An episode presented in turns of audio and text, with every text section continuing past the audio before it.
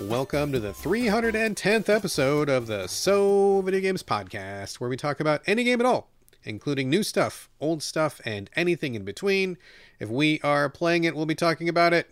Today we are recording on November 13, 2022. My name is Brad Gallaway. I am the editor of GameCritics.com, and I'm also 50% of this here show. With me is the man who's everyone's favorite shock jock, Carlos Rodela. Oh, that's an interesting callback to something that happened on the Twitters. So strange. You didn't tell me the whole story, but you said somebody called you a shock jock, and I'm like, wow, Carlos is pretty much the the furthest thing from a shock jock that I can imagine. What in the world made them call you that? Uh, it's a long story, um, and I don't really want to get into it because That's fine. We don't have to dig up the details. But I'll just say this: um, there was an interview I did a long time ago, and I, again, like you said, I'm the furthest from shock jock. I'm like, I just want everybody to have a good time. I like, yeah, you're nothing anywhere anywhere remotely close to a shock jock. yeah, I like really, really want to like make everybody laugh and You're a uh, people pleaser. people pleaser for sure, empath for sure. And so, yeah, this particular interview just went weird because of the guest, I'll just say, was in a mood or something. And so I was just trying to wrangle it and try to bring it in, you know? Sure. And I, I think a lot of people, this is an old interview too, by the way, but a lot of people just saw it as like maybe, you know, this person's upset and maybe I'm the one who did it. But I was like, no, no, you're- no, no. Oh, okay, gotcha. Uh, Yeah, yeah. I'm like, I'm trying to like make this better. Um, and then there was a ton of stuff that was in the cutting room floor for this interview that Yeah. no one saw. Um, that was a lot better, and we were like actually, you know, laughing and stuff like that. So, anywho, yeah, I, I'm not that. yeah, that was really weird. You said that to me, and it stuck out, and I figured I would keep it for the show since why not? So Why not? Why not? All right, folks, we are back. It is Sunday, our normal recording day. It is basically our normal recording time. Uh, I don't know. How's your week been, Carlos? My week's been kind of uh, busy, real life, and I gotta say, um, the game situation for me this week, uh, you know, not one of my favorite weeks. I guess you have your up weeks, your down weeks. How was it for you? Yeah, I know. It's almost like we should do that each episode. That's a kind of a good idea. Where we like, was this week? Um, yeah, like we rate their week when it comes to gaming, because like you said, they change uh, Yeah. week to week. Um, and like the week that I just started playing Star Ocean was like my favorite gaming week, right?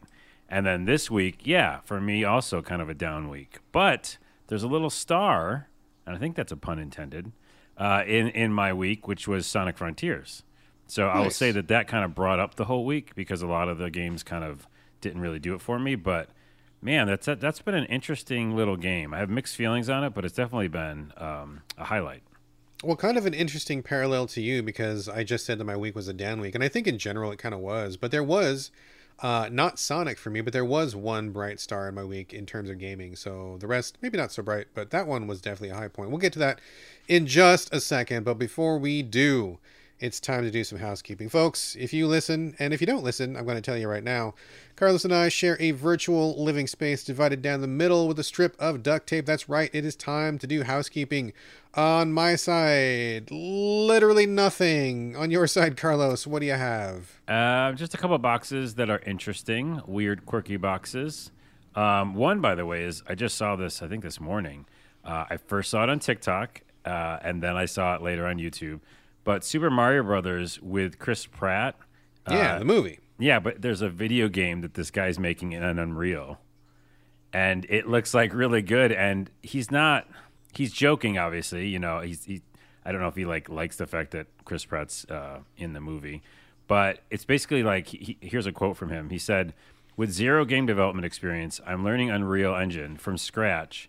Uh, and he's basically making Super Mario Brothers with Chris Pratt as the, you know, Mario. Like, are you talking about he took like like the character looks like Chris Pratt? Yeah, exactly. Oh, okay, gotcha. gotcha. and like full on, you know, like regular size human and like running around doing things. So it's kind of funny, but it's also like really interesting that this uh, guy did this, like, you know, and he's learning Unreal. So I mean, really that cool. sounds it sounds really funny. You're making me laugh just talking about it, but it's unfortunate that if this guy ends up making something good, he's gonna have to tank it anyway because neither Nintendo nor Chris Pratt will let him go anywhere with it. So Oh, that's kind of a waste of time, but well, so well, funny. Yeah, a lot of people are saying like Nintendo, like, you know, hired this guy because A lot of times, yeah. Again, people just kind of go and do things because they want to and they love it. And I think that more bigger companies should just be like, you know, uh, bring them on board. Yeah, embrace it. Yeah, for sure. Yeah. Anyway, just thought I'd mention that because that's a weird, quirky one. Uh, the other weird, kind of quirky one is Dragon Age Absolution is the new anime that's coming out in December. I just heard about this yesterday. Yeah. Yep. And I bring that up because I'm a big Dragon Age fan, and I'm You are. very yes, and I'm very excited about Dreadwolf, uh, which is the new game, which I don't know when it will ever come out, but maybe next year. Uh, anyways, they're gonna uh, put this anime out, and the anime takes place in the Dreadwolf like game world.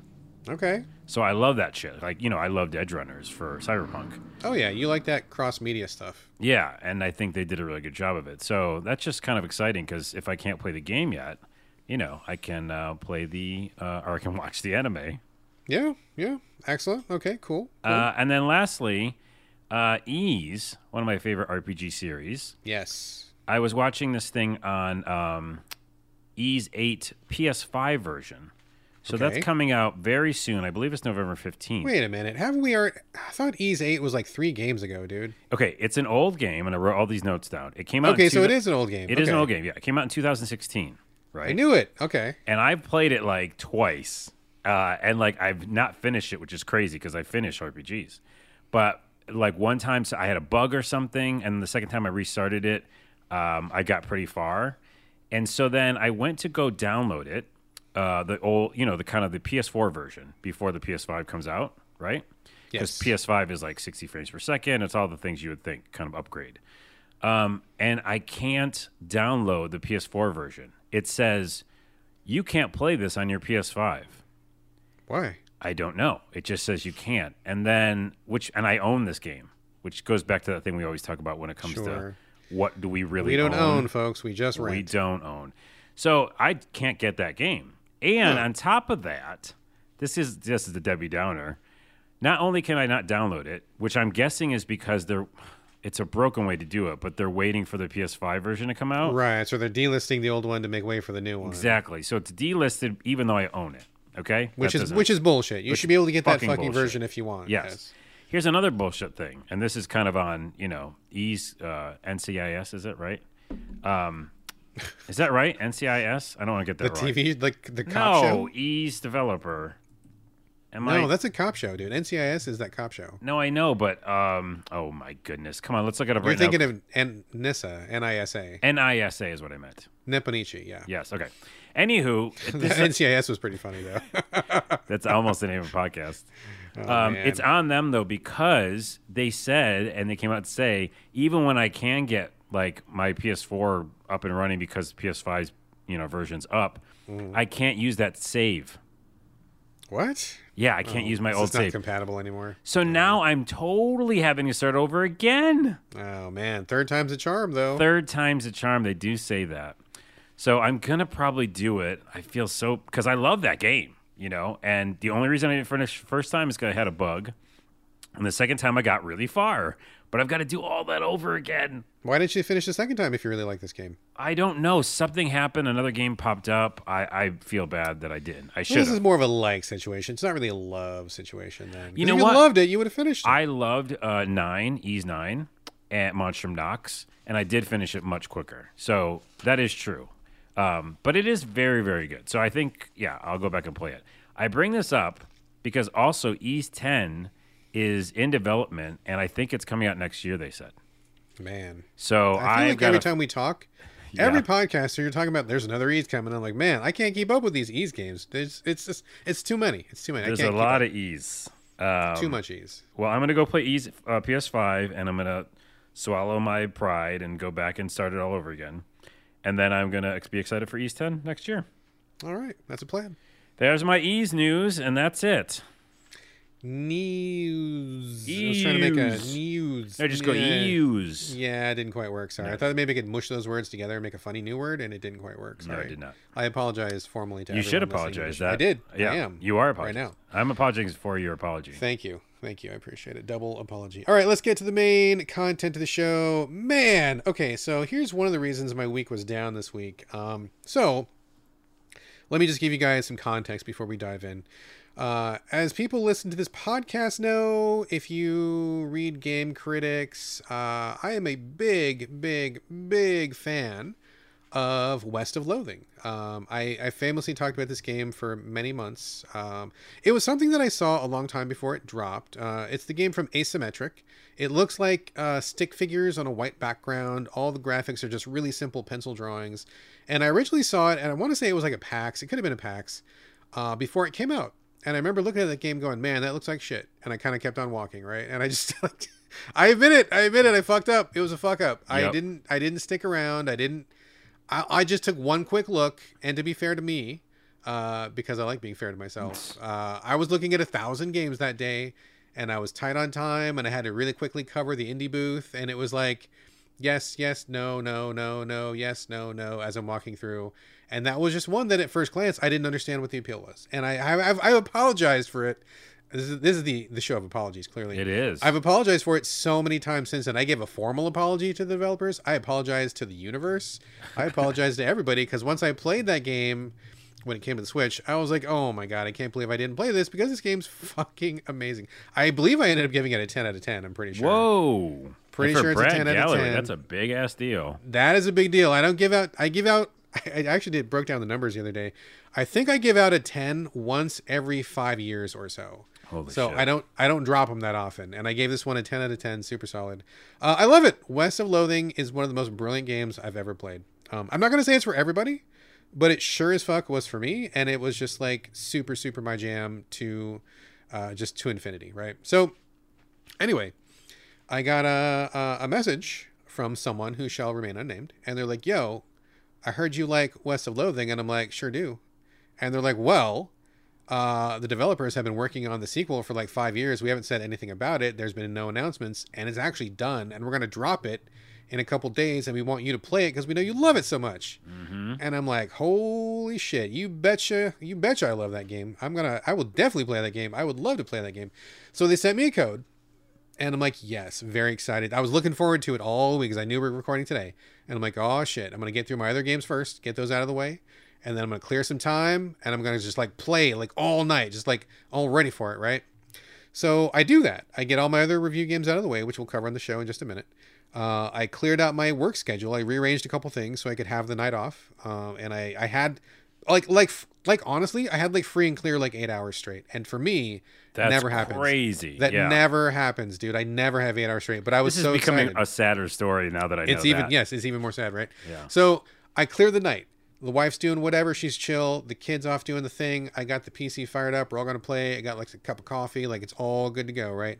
I sit down to start it up, and guess what? The game will not start. And I'm like, what? And I start freaking out. I'm like, okay, okay, it's fine, fine. Maybe it's just a pre-release code. I'm just gonna update it real quick. So I updated it, and it did update. Uh, I updated. I'm like, okay, now, okay, good, good. Ooh. And I start playing. Nope, won't start. I'm like, fuck, what the fuck is going on with this? So I I delete the thing off. I'm like, okay, just reinstall, no problem. Steam's gonna Steam's got my back. Uh, Gabe's gonna take care of me. It's all gonna be fine.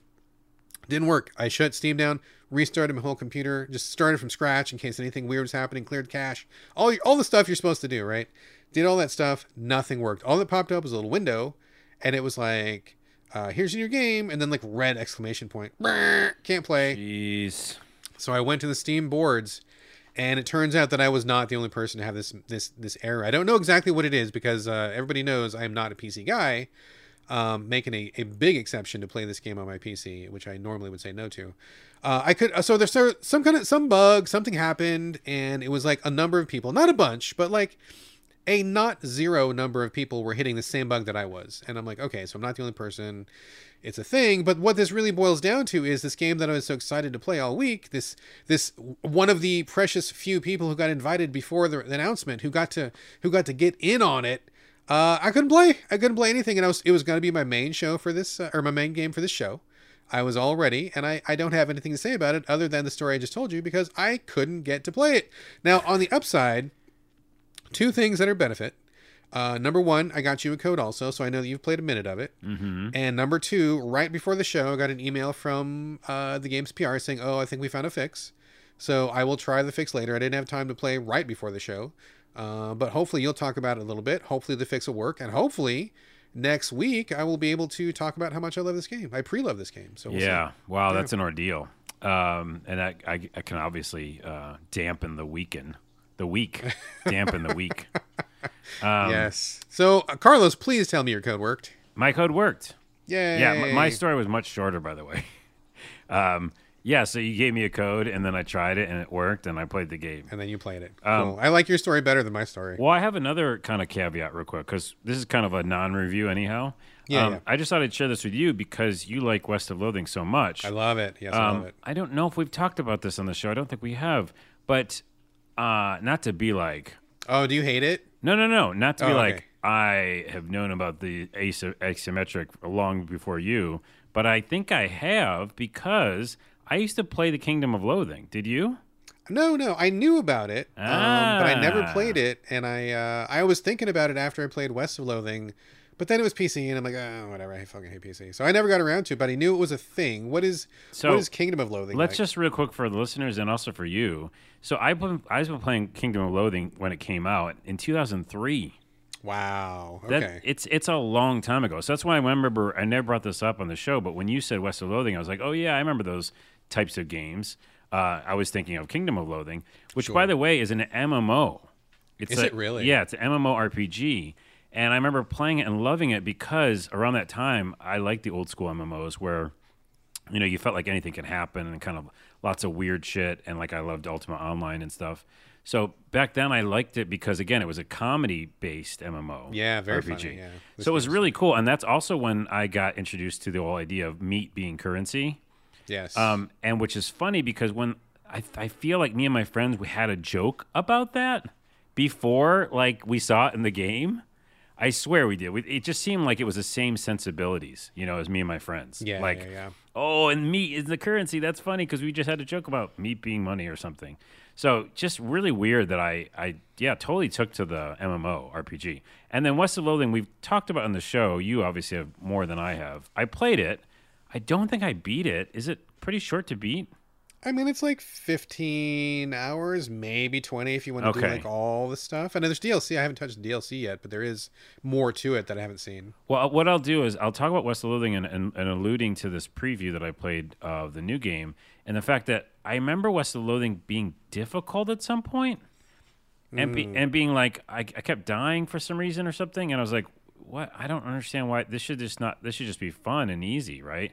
Did, Yeah. did it ever seem difficult to you or like you had to like die a bunch and Mm, The only difficult something? part for me was I was um I did not get a notepad and a pen before I started playing, which about halfway through I was like, boy, I really wish I'd written some notes because I was trying to remember special occasions. But in terms of difficulty, no, I didn't think it was difficult in terms of combat, but also that game has specific grinding areas, and I don't know that they call them grinding areas, but it's very obviously like, hey, if you need to get some experience, here's a pile of snakes, and come kill these snakes, and you can say. I want to fight one snake or three snakes or five snakes and like like it's very obviously like if you're if you're having trouble come here and grind for a while and there's a couple of those so I just did that for a while I just like power leveled and I just like sailed through the whole thing Yeah, because I mean, I, again, in the MMO world, it made sense, right, to like level grind and stuff. Yeah. But I feel like West Loathing is definitely more that story thing. Yeah. Um, but again, it true to their roots, like they have action, or not action, turn-based RPG stuff. yeah yeah know. yeah yeah So, anyways, that br- brings me to Shadows of Loathing, which I just played for a little bit. Shadows over Loathing. shadows over loathing And I do like the creepy setup, which essentially is um, you have a letter from your uncle and you're supposed to go out to meet him about something. I'll keep it all very vague. And you get on a bus to go somewhere. And of course, the bus breaks down and you got to get out in the rain. And they do the rain and sound effects really well. Even though this, this game is all like stick figures and black and white, um, they set a great mood. They always do that. Good ambiance, you know? And so, yeah, you're in this little town or this little place by the road trying to figure out how to get the bus uh, going. And of course, you meet weird characters and are introduced to combat like right away. And I guess my only downside is what I was just alluding to is that the first, the second battle or something, I died. And I was like, huh, I, I just started, you know? And then uh, I was like, "Am I? Have I got worse at games?" Um, and then no, it's just you had to you had to do things a certain way. Like you had to like throw a rock, you had to do a thing, and lower the defense, and then you could kill him. But like, I just didn't. I just felt like it was way too yeah, it was over too quickly, and I was like, oh my goodness. I mean, did they not give you like, like a tutorial or anything? I mean, I couldn't even play the game, so I don't know. But was there no There's like definitely no tutorial or tutorial. No, no, it's more like you should know that how these games work. Um, Okay. And so, and I do. So it's not like I was lost or anything. So I found the humor great. I like the mysterious kind of creepiness. It's more of like, um, well, it looks like a Lovecraftian thing. Yeah, almost. total. I mean, that's a direct reference to Shadow over Innsmouth, which Yeah. is one of Lovecraft's most famous stories. And when I when I saw what this game was, I'm like, oh my god, dude! Like, I love Loathing and I love Lovecraft, and putting those two things together. I mean, after such a what a magnificent job they did with with West of Loathing, I was like, could I mean. 14 out of 10 for excitement, dude. I could not be more excited. So I, you know, man, I can't wait to crack into this, dude. I know. I'm not trying to bring your, uh, you know, vibe down, but I no, will no, say, I know you're not. Know. it, it's just in the very beginning though, because you don't even have a chance to grind, you know. So just like, yeah, yeah. so anyway, I think that's a little miss, miss, uh, like it's off or something. But the other thing that I thought would be cool is that if we had um, controller support. I don't know why, but um, I, it says full controller support on the Steam page, but for some reason when you when you start it says you know WASD. Yeah. Um, and then all these games I always just click to move. Mhm, You know, I just use my mouse, so it doesn't Yeah. matter. Uh, anyway, so yeah, I like the creepiness. I like the funny. Obviously, the comedy. I've always liked their comedy. Yeah, yeah. I'm going to keep playing it. I just was weird that I got by that roadblock, and then I finally, you know, have leveled up now, so I'm okay. But they also put this thing in like, uh, like optional monsters that you're like probably shouldn't take on right away, sure. uh, and so they're kind of around too. But I really do like the story, and just to give you a little sense, and the listeners a sense of the, the comedy here. At some point, I was talking to, and this is a minor spoiler, but it's it, if anything, it gets you wanting to play it. I was ta- I was out out in the rainy road, and I was talking to a girl, and it's just a fun conversation. You know, they do like comedy conversation really well. Girls are fun. Yeah. it was a good, funny conversation because she was just so like dour and like didn't care about anything. And I don't know, they do that dry humor really funny. So, anyways, I stopped talking to her and then I went somewhere and I came back and then I saw like a gravestone. Like this lies, this here lies where this girl was. Uh, you know, she was a hitchhiker or something. So I was talking to a ghost. Ah, Yeah. Interesting. And so that's kind of the vibe, you know, it's just like, what's really going on in this world? Yeah. Um, so I dig it. Yeah, it's really funny and weird. Uh, I just, like I said, in the very beginning, you have to do the first kind of or two combat things kind of a really certain way. And if you don't, then you will die. Um, other than that, I'm, I'm in. Well, I am bummed because I couldn't crack into it. I'm going to try that uh, fix from the developers as soon as we're done recording. Hopefully, it's going to work. Although, to be perfectly honest, uh, I, I'm very excited for this, and I will. I'll probably play a good chunk of it. But honestly, I played West of Loathing on the Switch, and I felt like it was a really good fit for the Switch. Like the simple graphics were a great match for the screen. I felt like it mapped to the uh, the the the joy pads, not joy joy cons, really well.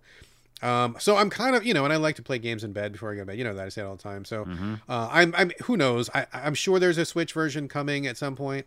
Uh, I'll jump on that when it comes out, but I'll definitely get some time in with this one, and I'm very excited anyway. So hopefully I will have something more to say. I'm sure it's going to be gushing and excitement. Um, just, I mean, full disclosure, I if there's ever a game that I am predisposed to liking, it is this one. So just everybody take that with a grain of salt when I finally get my hands on this thing. Yeah. So, And I, I will say this on the Steam page, uh, one of the they list all these really funny features, and one like inappropriate fishing, which I think is funny. that's already funny. Just saying that. Um, yeah, I funny. know. But then also authentically baffling 1920s slang. Nice. Um, they do a lot of really fun stuff with language, and again, Yes, I love so- it. I love it, dude. And being a word guy, like a writer, and, and loving comedy as much as I do, I think their shit is, you know, comedy's hard to do in games. It's really hard, and I feel like, man, like in West of Loathing, I don't know if you felt this way, but I felt like, like in terms of jokes landing, it was like in the high '90s, dude. Like it was very rare that I felt like they had like a bomb in terms of their writing. Like I felt like it was just constantly funny, and that is something to really recognize and celebrate, man. Like it's so tough, and I felt like It's they nailed real tough. It's hard to Yeah. do comedy in general. I know. I try Yeah. every Yeah. freaking day. Uh, TikTok.com slash Carlsodella.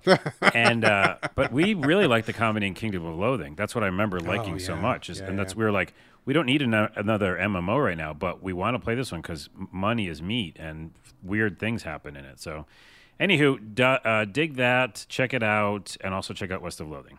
Yeah, and Shadows over Loathing, which is right uh, available right now. You can get it on Steam. is you can available get it right in now. other PC places. It's out. Uh, and I, I, you know, kudos to them for not saying anything about it for like five years. I mean, that it's tough to keep a lock on things, and I know this game has a lot of fans, or these the, the developers have a lot of fans, so it must have been tough to work on something for all that time and not talk about it. But it's out now, and I love those surprise drops, and I can't wait to get that code working. So next episode, we'll both talk about it again. We'll- Fingers crossed. Yeah. Fingers crossed. Yes. All right. Let me talk for a minute about a game that I played uh, with my kid called The Past Within. Um, as, I just talked about a second ago, I'm not the world's biggest PC gamer. Um, I have a lot of bad karma when it comes to technology, and I just don't like being at, com- at my computer that much because I'm at my computer a lot for work. I'm sure a lot of people can probably uh, relate to that. But uh, I got sent this code, and they're like, "Hey, this is one of those games where you play it with a partner." And I'm like, "Okay, well, I'm always looking for an excuse to play something with my kid or my wife." And I figured, okay, this might be a cool one. I know that my kid likes escape room ish sort of things. He plays those with his friends sometimes, uh, Escape Academy or We Were Here, that kind of stuff. So I'm like, all right, all right give it a shot, uh, and we'll we'll see what happens. So this is one of those. It is a two person um, separate like you're not on the same computer. One person's at their computer other person's at theirs. And you do not connect in the game which is interesting. Like it is it is a separate game all by itself.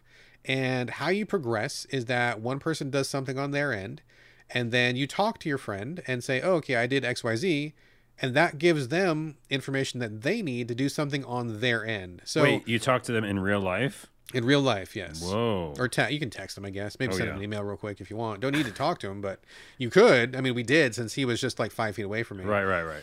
Um, but you're not supposed to look at each other's screens, which we didn't, uh, except for a couple times when we cheated, and I'll talk about that in a second. Um, but yeah, so like, so so the games don't connect. Like, you don't need an online connection to your friend. You just need to be able to talk to them in real-ish time in some way. Um, so this is an interesting thing, and the, and the other thing that got me about this game was the hook of this.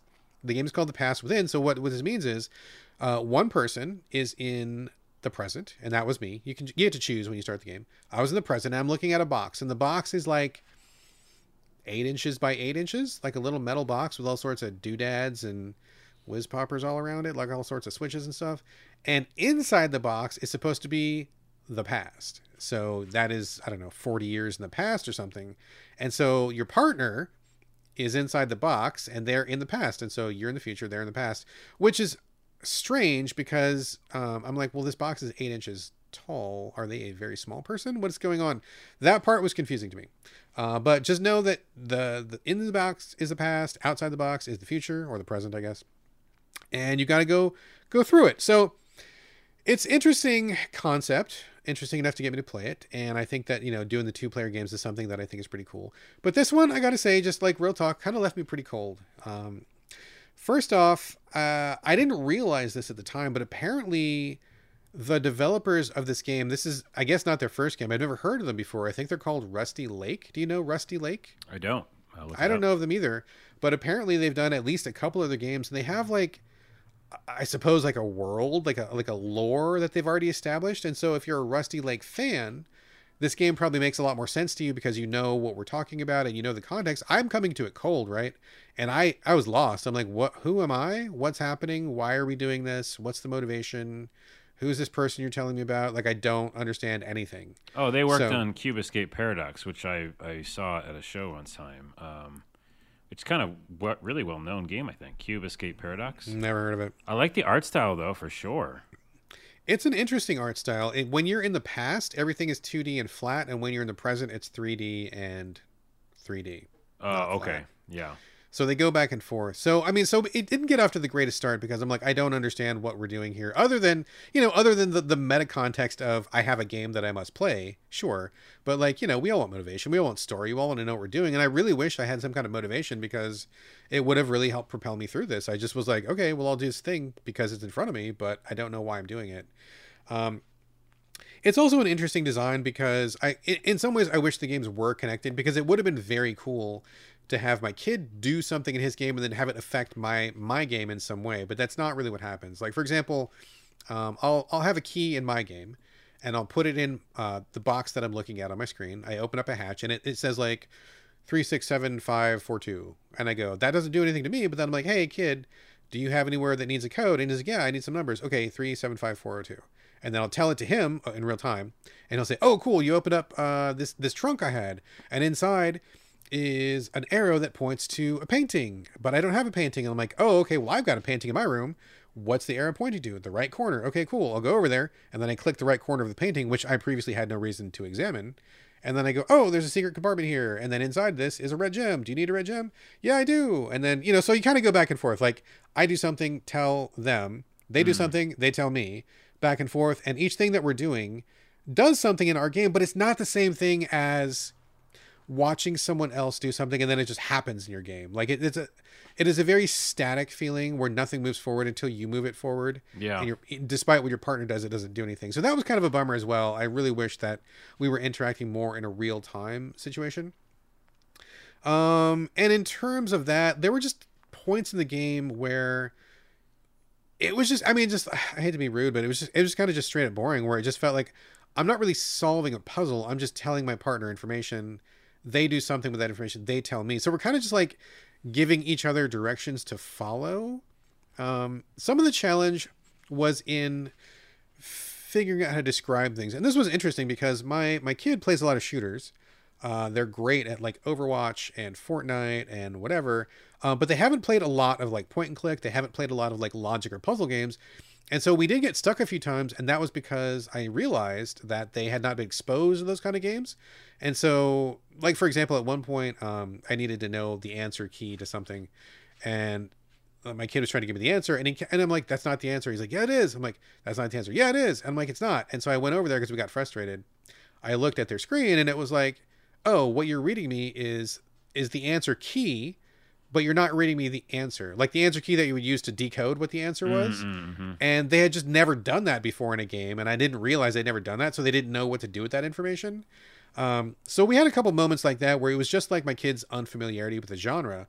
Uh, but if you had played with a season like if it was my wife for example we would have blown through the game in like 90 minutes and been done no problem whatsoever. So it's mostly just reading instructions which I guess it's fine, I guess, but Well, it yeah, just yeah, it just didn't feel fun. didn't feel super fun and with the lack of story connection, we didn't really have any motivation to keep going and um, a couple creepy-ish things happened more for my kid than for me.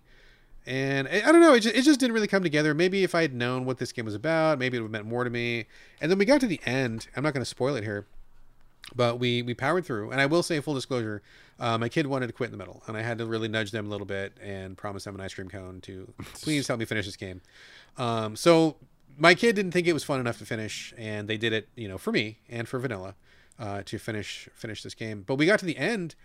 I have no idea what happened. I don't know who the character was. And when we saw the final cutscene i'm like i don't even understand what that meant Yeah. so yeah Well, I will put a little uh, caveat here, asterisk. Um, Rusty Lake Hotel, I think I played. Um, these are the games by the same developer. Okay, okay. The White Door, it's very cool, the art style, like almost like an old school graphic novel. Mm-hmm. Um, you're like helping a person get out of this room or his mundane life. There's a lot of obviously escape room type, you know, Okay, okay. things that they do.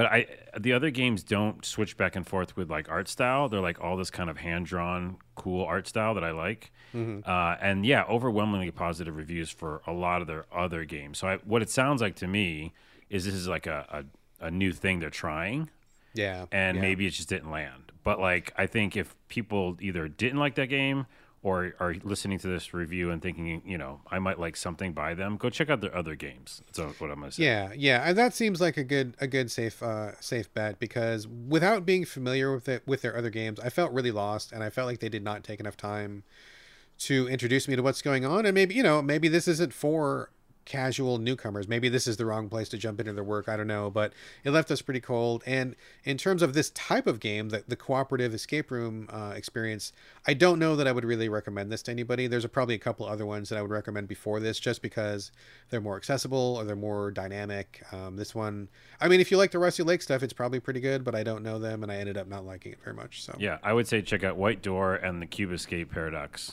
instead. There you go. There you All right. Uh, Carlos, over to you for the Legend of Tian Ding, which just came to Xbox Game Pass. I don't know, a week or two ago. Is that where you're playing it? That's where I'm playing it. Yeah. All right, tell us about this, sir. Well, before I get started, another tangent. Okay, Um, so this game is so cool. Have you ch- checked it out at all? Or I seen anything about- downloaded it, but then I got distracted with the game I'm going to talk about next. But I, I do Okay. plan to hit this one pretty soon. So, um, yeah, before I get into the game, but the game is a kind of side-scrolling action adventure game. Like a 2D platformy sort of thing. 2D platform, a lot of action, uh, Metroidvania in a way. Yeah, Metroidvania definitely for sure because you go Oh, back okay. and forth to Okay. like you know different locations Oh, I did not know that. and a lot of cutscenes with really really fun um, you know weird story that's based on old school like manga uh, and comics uh, and it's so based on those old school manga and comics it made me remember some old manga that i used to read uh, not even manga it's called let me see what the actual name of it is uh, manhua which is chinese comics Okay, I've never heard that word before. yeah, manhua, and I used to read it when I was a kid. Uh, this is a tangent now. It, the manhua and the Chinese uh, comics that are like all about martial arts uh, and like crazy moves. You know, where like uh, someone will jump up in the air and go like twenty five dragons slashing. You know, and you'll see like fifteen arms come out of their hands. and stuff. Sure, sure, sure. But like that stuff I loved so much growing up, and this these comics, the series of comics, did it so well. Um, the comics that I read was called uh, Lung Fu Mun, at, which translates into Dragon Tiger Gate um, for English, and then in in the U.S. the name of the comic book was uh, uh, we we we can't say it anymore. It's Oh, the no. yeah, I, I'll say it now, and so everybody knows. I, I just read this comic. Oh, brace yourselves. Brace yourselves, people. Okay, come on, we can handle. I'm scared. I'm scared of what you're, I have no idea what Well, you're going this to is the name of the comic. That's what it was called. Um, it was called Oriental Heroes. oh, okay. Yeah, which we can't do that anymore, right? I expected something way worse than that. Just Okay, like well, that. that's what it was called. Okay. Um, we don't use that word, but uh, and so it's a bad translation because it was actually like Dragon Dragon Tiger Gate. But I bring it up because I love those comics. That art style is very distinct. Um, one of my favorite authors uh, in this series, his name is Wang John Lung, and he worked actually on Dino Crisis. Oh, really? Yeah, I was, I Like was doing the research. Yeah, because I didn't know I, he just made all these great comics that I used to read. But then I looked up his Wikipedia and it said he worked on Dino Crisis, which Oh, is that's crazy. awesome. Yeah. So, anyways, all that said, those panels that I would read as a kid and love, love so much, and they're, they're, kind of like funny, but then over the top action. Definitely a lot of comedy in it. That's what's in this game, Legend of Tian Ding. So when you meet people, like in the very beginning, you meet a bad boss, like a you know some terrible guy who's being mean to everybody, Mm-hmm. um, and accosting somebody and like literally hitting him with a stick. Oh, it, it jumps up in these cutscenes, like right on the screen, like those little you know boxes and stuff. Yeah, yeah. And in those boxes are literally looks like the manhua Chinese comics I used to read, oh, like man. identical. And so when I when I played it, I was like, this is for the people who get it. You know, like it'll be fun game for you to play or anybody to play. But anybody who read those comics, it's especially cool because it, all the cutscenes and all those little boxes are filled with these comics that I used to read, basically. I mean, that sounds awesome. I don't have any experience with um, the Chinese version of manga, like you're saying, but I mean, I definitely read a bunch of that stuff as a kid. I mean, mostly um, Japanese stuff, but I mean, probably the same kind of general basket I'm imagining um, of uh, over the top action, martial arts, exaggerated moves and stuff. I mean, I think that's pretty common to Yeah. to that sort of thing, and I love it. I mean, uh, this sounds um, very much up my alley. I'm glad I downloaded it. Yeah, I think even if you know you're just used to manga in general, you'll get Yeah, the yeah, same yeah. sensibility. But there is a specificness to the kind of Chinese old comics because there's also this kind of comedy drama thing that they would do, Mm-hmm. and it seems like that's there too. Like really terrible things that people are doing, but then it's also kind of funny and and over the top. Like everything's always over the top. Is this game from uh, a Chinese developer? Do we know? Now we should look that up. I, I did all this other look it up. research on. Thank you. I'll look it up. I mean, it, Keep mu- talking. I think it must be because the way that they're it's so specific, right? it's so specific. So, anyways, that's the game. Basically, you play as this kind of uh, legend, uh, obviously in the name, this hero that kind of comes in and saves the day, almost a Peter Pan kind of person. He's mysterious. He just kind of shows up and he, you know, rights the wrongs and fights for justice. And in the beginning, you kind of learn that you're gonna, you know, you learn the moves, all very like great tutorial. So you'll love that. Uh, double jump, you know, all the kind of dash and stuff like that and you learn that you're to get special moves as you go along and you're to upgrade yourself a little bit and it's just it's the pacing's great. Like a little bit of story a little bit of exploration a little bit of metroidvania even in the very beginning going back and forth between areas. And then you're going to go towards a boss, which is this character you meet in the beginning, and you got to go through his mansion, and so all of it just fits really well. Like the the action is, it makes sense, and it doesn't feel like it's overstaying its welcome, and it's just to move you to the next story bit. You know what I mean? It doesn't make you feel like, Right, oh, right. I'm in this maze forever. It's like I'm gonna do do a bunch of stuff in this puzzle area, but then I'm gonna get right to the next story bit. So the pacing is pretty good. pacing's great. It the comedy and and again the, the the just the visuals are awesome. It's this kind of cartoony style uh, mixed with those yeah like comic book cut frames. So so who is the developer? They're from Taiwan. Taiwan. Okay, makes Yeah. sense. Yeah. So yeah, it's uh it's just so classic, old school mixed with like a new school uh, action beat 'em up kind of game, and it's just really fun. It's like fucking fun. I, as I'm playing it, I'm like, whoa. Oh wait, there's those comics I used to read. Oh, and that's really fun to do. Oh, and I just beat this boss. Yeah, I really like You're it. getting, you're getting me hyped, dude. You're getting me hyped. Like I said, I downloaded this as soon as I saw it, but I didn't get to it quite yet for reasons which will become obvious in a minute. Uh, but man, I'm glad. Uh, I'm glad you like it so much. I'm definitely gonna have to crack into this soon, like maybe this afternoon. This is this is getting me hype. Dude, I, what I did is because I liked uh, this game reminded me of those comics so much. I went to YouTube and I found um, somebody who had put all the comics on YouTube, Oh, nice. so I could like literally it's a, it's a video and it plays the frame by frame comic. Oh, like that's so cool. that had to yeah. take a lot of time to do. Someone out um, there loves that stuff. Someone that sounds like a labor of love to me. It really does. So I'm like reading them and also playing this game. So even though I had a kind of down week for um, video games, I think this and Sonic uh, have been uh, shi- shining stars. Right on, right on. Legend of Tian Ding. It's on Xbox Game Pass, best place to play games. A place to play games. It- Another place to this- play games. No, no, no. This week it is definitely the best place to play Is games. it? I'm telling you. It is this week especially. So, Hmm. Legend of Tian Ding sounds like a winner. Uh, and okay, I'll get into it now. That's fine. Uh, the other game that came to Game Pass this week, maybe more exciting for me than for you, is Okay. Vampire Survivors. I know you played it a Oh, while ago. yeah. I've never played Vampire Survivors. I was waiting and waiting and waiting and waiting, talking to PR over the last couple months. When's it coming to console? When's it coming to console? And they kept, they kept saying, just hold on, hold on. And then it launched, and it's right here, and I'm really glad that it's here. So it's on Game Pass right now. And I got to say, I know you talked about it on the show earlier when on the PC version. I know you really liked it, and I, I felt like I was probably gonna like it just based on what I saw and based on what you said and based on what people were saying. Uh, and yeah, that did turn out to be true. I think it's fucking fun as hell. I think it's really, really Right. good. Yeah, awesome. Very exciting, yes. So, uh, if you don't remember, or if you don't know, or if you didn't catch that episode, Vampire Survivors, I believe it comes from like a one-person team. Does that sound right to you? Like a one-person team. Yeah. Uh, and this is basically it's visually inspired by old school Castlevania-ish, where like there's obvious connections. The music is kind of Castlevania. The characters are all kind of like Castlevania-like. Uh, the main, the first guy has a whip. There's like one person who's like a magic user. There's like an old guy. So you, you're seeing the nods, but it's it's a labor of love. I don't I don't think it feels like a swipe in any way. Um, but basically, uh, you control a character, and it's a roguelike, and the most you're ever going to do in one of the games is a 30 minute run, which is exciting because, you- like you know, you're only in it for the short course. But you you start off uh, with one weapon, and all these monsters just kind of horde rush you, and you have to like maneuver.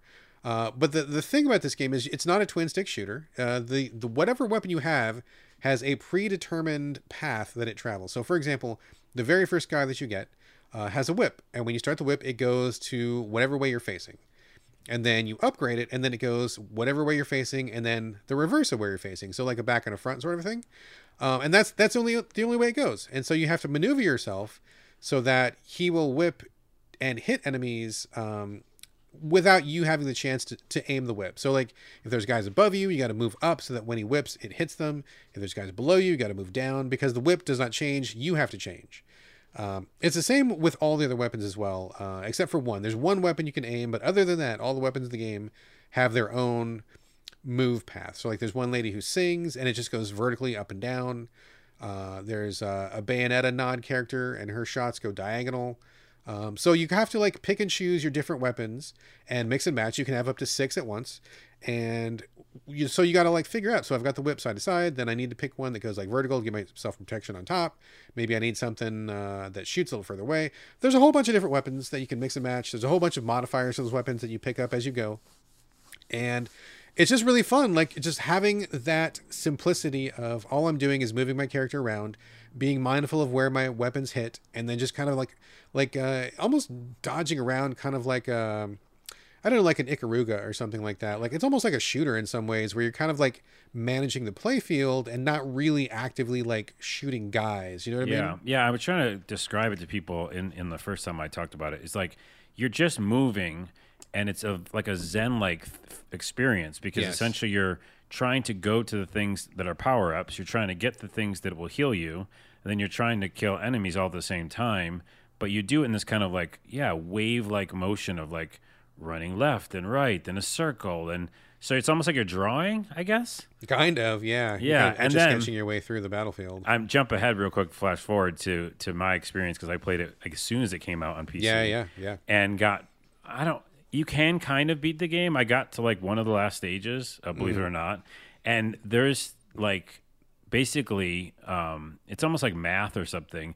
Like the code just keeps saying if if you're strong and the stronger you get, we're gonna send more enemies at you. Sure. So at the end, when I was playing it, before I like noped out because I had played it forever, uh, it was just the screen was full of monsters. Oh yeah, dude. Oh yeah. Like, yeah, I mean, you might have got to that, but like where you can't even believe you're still alive. Yes. So yes. like the whole screen is just yeah enemies, and but somehow you can still make it, and that's it's just endlessly fun. Yeah, yeah. I think at its at its heart, it's kind of like a DPS race where all you're doing is managing your character's position on screen, and the automatic attacking takes care of itself. But what you really are managing is which power ups do I need, or which ones do I want, which ones fit, you know, my my preference, and then getting those as best you can, and leveling those up as much as possible. And then at the same time, you have to like outpace the enemy's DPS, right? Because like you said, at some point, there's a rhythm to each stage. I'm about halfway through the game right now, and um, there's it like it starts slow, then it gets hot, then it gets slow, then it gets hot. There's kind of there's definitely like a rhythm once you like get the get into the groove of the game, and you got to stay ahead of that rhythm. Like you got to be like one step ahead, so that you're always mowing down the guys faster than they can swarm you. Um, and if you can stay ahead of that power curve, then you're fine. Like you're totally fine. You can manage. I mean, I've was playing it this morning, and like like like you said, the entire screen full full of guys. There was Yeah. not even one empty space at all. It was like my guy and then every other pixel on screen was an enemy and i was just barely like with all my different power-ups kind of like keeping them back like one inch away from me and it was just just holding my own. So it's definitely a dps race for sure and it's also um, just kind of figure out which power-ups work best together which ones you like the best um, which ones have synergy which ones don't. Um, and i think as you mentioned earlier uh, there are also evolutions to the weapons where if you get uh, a certain weapon and then combine it with another weapon, you get like a super weapon. And I think those ones are really the key to staying alive in that game. Like, Those are the key to the Yeah. whole game, by the way. yeah, you got to figure out those evolutions. Yeah, because They- you cannot. Yeah, They list them online, so look them up before you even start this game. It'll, it'll make the game much more fun because I played as a barbarian, and my evolution like destroys. And like if it, I basically just searched for that evolution the whole time. And what I mean by that is two weapons had to combine. Yeah. Or a certain amount of two weapons have to combine. Yep. You'll know once you start playing it. And then once you get those, uh, that thing is like, yeah, vicious. exactly. Like this morning, I had a full six evolutions. Every weapon I had was evolved, and so I had that going. And I finished the level, and um, you can finish each level by playing 30 minutes. Uh, when you get to 30 minutes, everybody in the level dies, and then the Grim Reaper comes and kills you. So like the, the level's over. So if you can make it 30 minutes, the game says you have completed that level. You move on to the next level. Um, there's also tons of unlocks, like a whole bunch of like uh, survive 10 minutes with this character and survive 20 minutes with this character or uh, evolve three weapons or whatever. There's a whole bunch of like various different unlocks and they're all like real bite-sized stuff which i think is really the key to this game's success because if this was like some kind of long slog like you would kind of nope out of it but even the tough levels um, generally you can feel like you achieve something like i got a bunch of money to get an unlock or i, I did something one of the secret uh, hidden things that i wanted to do. There's hidden characters there's uh, hidden items to find. Um, so like basically every time you play you feel like you've done something and i think that's really the key to this because you're going to be playing for a short time no more than half an hour max and that's like if you max it out more like it's like five ten minutes probably. Yeah. um, you, you checked off a little thing off your list, so you get a little hit of dopamine, you feel good, and then you put it down, you come back, and it still feels fresh. So I've been playing it like crazy since it dropped. In fact, everybody in my family's playing it, my kids playing it, wife's playing it.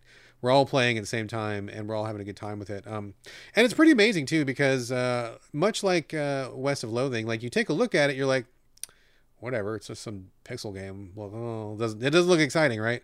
But like once you figure out what it's doing and once you play, like once you get hands on, you're like, oh, this is actually really really fun and it's deceptively fun and it's kind of hard to describe what makes it so fun. But like like you said, that zen like quality of maneuvering the battlefield and just slowly like DPSing your way through it is something kind of magical about that. I just have not been able to put it down since I played it. I'm so glad you're playing it finally. Yeah, it is an addictive, beautiful thing, and it's also one of these kind of like. Um, yeah, indie success stories. So the creator, uh, they're- had an itch.io page. I think that's maybe where I originally found it. It's Pon Poncle, P O N C L E. Yeah, yeah, yeah, you're right. Dot itch.io, and so that game, by the way, is free there. So you Oh, could really? go over, yeah, you could play like the in what Flash or whatever, you know, just hit run game, and they'll play. It's not the full thing, I think. Um, you know, I don't remember if it's the full thing or not, but I'm sure they added more bells and whistles for everything when it comes to console and stuff. So, uh, but yeah, if you just want to like get a taste of it, you can hit the run game over on their itch.io page. Yeah, yeah. Again, it's P O N C L E. And yeah, it's just like this kind of like awesomely simple thing that just works. It's like, you know, they probably just were like, oh, this is something. You know, Right. even if it was You just get that squares. spark. Yeah, yeah, just to get that yeah. feeling. So um, really awesome. So excited for them, and um, yeah, it's really great and addictive. Yeah, it's great stuff. I'm glad I waited. I'm glad I waited until it came to Xbox because it has it has all the bells and whistles. It has a lot of features. It's got a lot of toggles. There's a lot of stuff you can do to change your experience. There's like power ups you can get that are persistent. So even if with a roguelike, there's a feeling of persistence and progression. Um, and you can customize certain things to like make your run better or worse. Um, so there's it's it feels like a very full featured game for what it is. And I think it's it's pretty brilliant stuff. I just I literally cannot stop playing it. It's really fun. The last thing I was going to mention um, is that there are, I think you alluded to it, but like there's like secret areas too. Mm-hmm, like you think you know the map really well because you've done it a million times, but then like there's this thing you have to do, and to, to go to this one place, then you get to another area. So Yep. Yeah. There's secret secret characters, secret locations, secret items, tons of secrets. Um, so there's always something to do, and it's kept me coming back. And I just I think it's really great stuff. So everybody should check it out if you got Game Pass, or go over to Itch and check it out over there. This is definitely something that I feel like everybody this year should be at least giving a shot to. It may not be your thing, but this is certainly one of the most notable games of the year. I think. definitely check it out. Check it out. All right, one more game for me, then I'll turn it back over to you. Uh, so Carlos, you've played Resident Evil, I assume. I have played Resident Evil. Okay, I have played Resident Evil 2. What is your favorite part about Resident Evil? Do you have a favorite part? Man, that's a tough question. I mean, Resident Evil 4 was a big moment because it was such a groundbreaking kind of experience. Sure. that yeah. was scary but also action packed. So I feel like that's like a huge part in my brain. And then also before that, the dogs, you know, jumping out of the windows Uh-huh. Sure. and stuff. So it's always had like an impact on me, and it's felt like it's like made strides in the genre that it was in. yeah. yeah. Um, and then seven even was like so intense because I played it first person where you would not play it. Um, in no, the I did. Play, I did play it. I did play. It. Oh, you. I did? That's right. I did. Okay. Yeah. But yeah, so I really enjoyed that weird kind of family dynamic. So I feel like I always look for them to, you know, push the envelope at times. When it That comes is. to I mean, I agree with everything you said, and I think that you set this segment up for me perfectly without even knowing that you're doing. it. You're such a natural at this, Carlos. You're such You're a natural. welcome. Because my favorite part of any Resident Evil is moving inventory in your management screen. That's my oh favorite part. shit! You know what I'm talking about. You go in your backpack. It's a series of, of squares. You've got a gun and it's got to fit in there. You got to, some bullets. You got There's a- your herbs. The reason there's a reason I didn't mention that part of the the series. That's everybody's favorite, dude. Hands down. Everybody agrees. Everybody agrees. This That's is this is sarcasm, right? No, dude. I'm. I'm Oh wait, you're being serious. I'm being totally serious. Yes. Oh my Uh, goodness! I mean, I enjoy Resident Evil for all the things that it does, all those things you mentioned for sure. But like, there is something intensely, like, animalistically satisfying, Huh. like primitively satisfying about moving those things around. It's same with Doom, like, or not Doom, but um, Diablo. Like back in the day when you'd have like your sword and your armor and your your gems, you have to move those around, make them all fit in your inventory. Something about that is just so fucking fun, dude. Okay. I, I love that. I, I just real quick tangent again. I realize yeah. why I don't like that because I that's the only thing I don't like about that series, which is so funny. I thought you were I was actually setting up for real, but I wasn't. But No, you um, did because it was such a this huge left turn, right? That was perfect. Okay. Um, suspense on our podcast. But no, the reason is I love Ultima, uh, which I always talk about. Yeah. And in Ultima 7, uh, no offense, Richard, if you're listening, But like that, when they had to like open up my backpack and open up all the boxes, that inventory was really difficult because it's like it's just you know, you, yeah, there was a limit, but it was also just like positioning, Yeah. and like putting the meat here and putting the Yep. you Yep, know. yep. Every, and so I just remember being like kind of traumatized because I didn't want to do that part of the game. Okay. Um, so yeah, I've never enjoyed inventory management. Oh man, that's like my I love that's my favorite part when you can just pause. Don't worry about the zombies and the the werewolf monsters and that big lady. Like you can just pause and just look in your backpack and be like, okay, cool.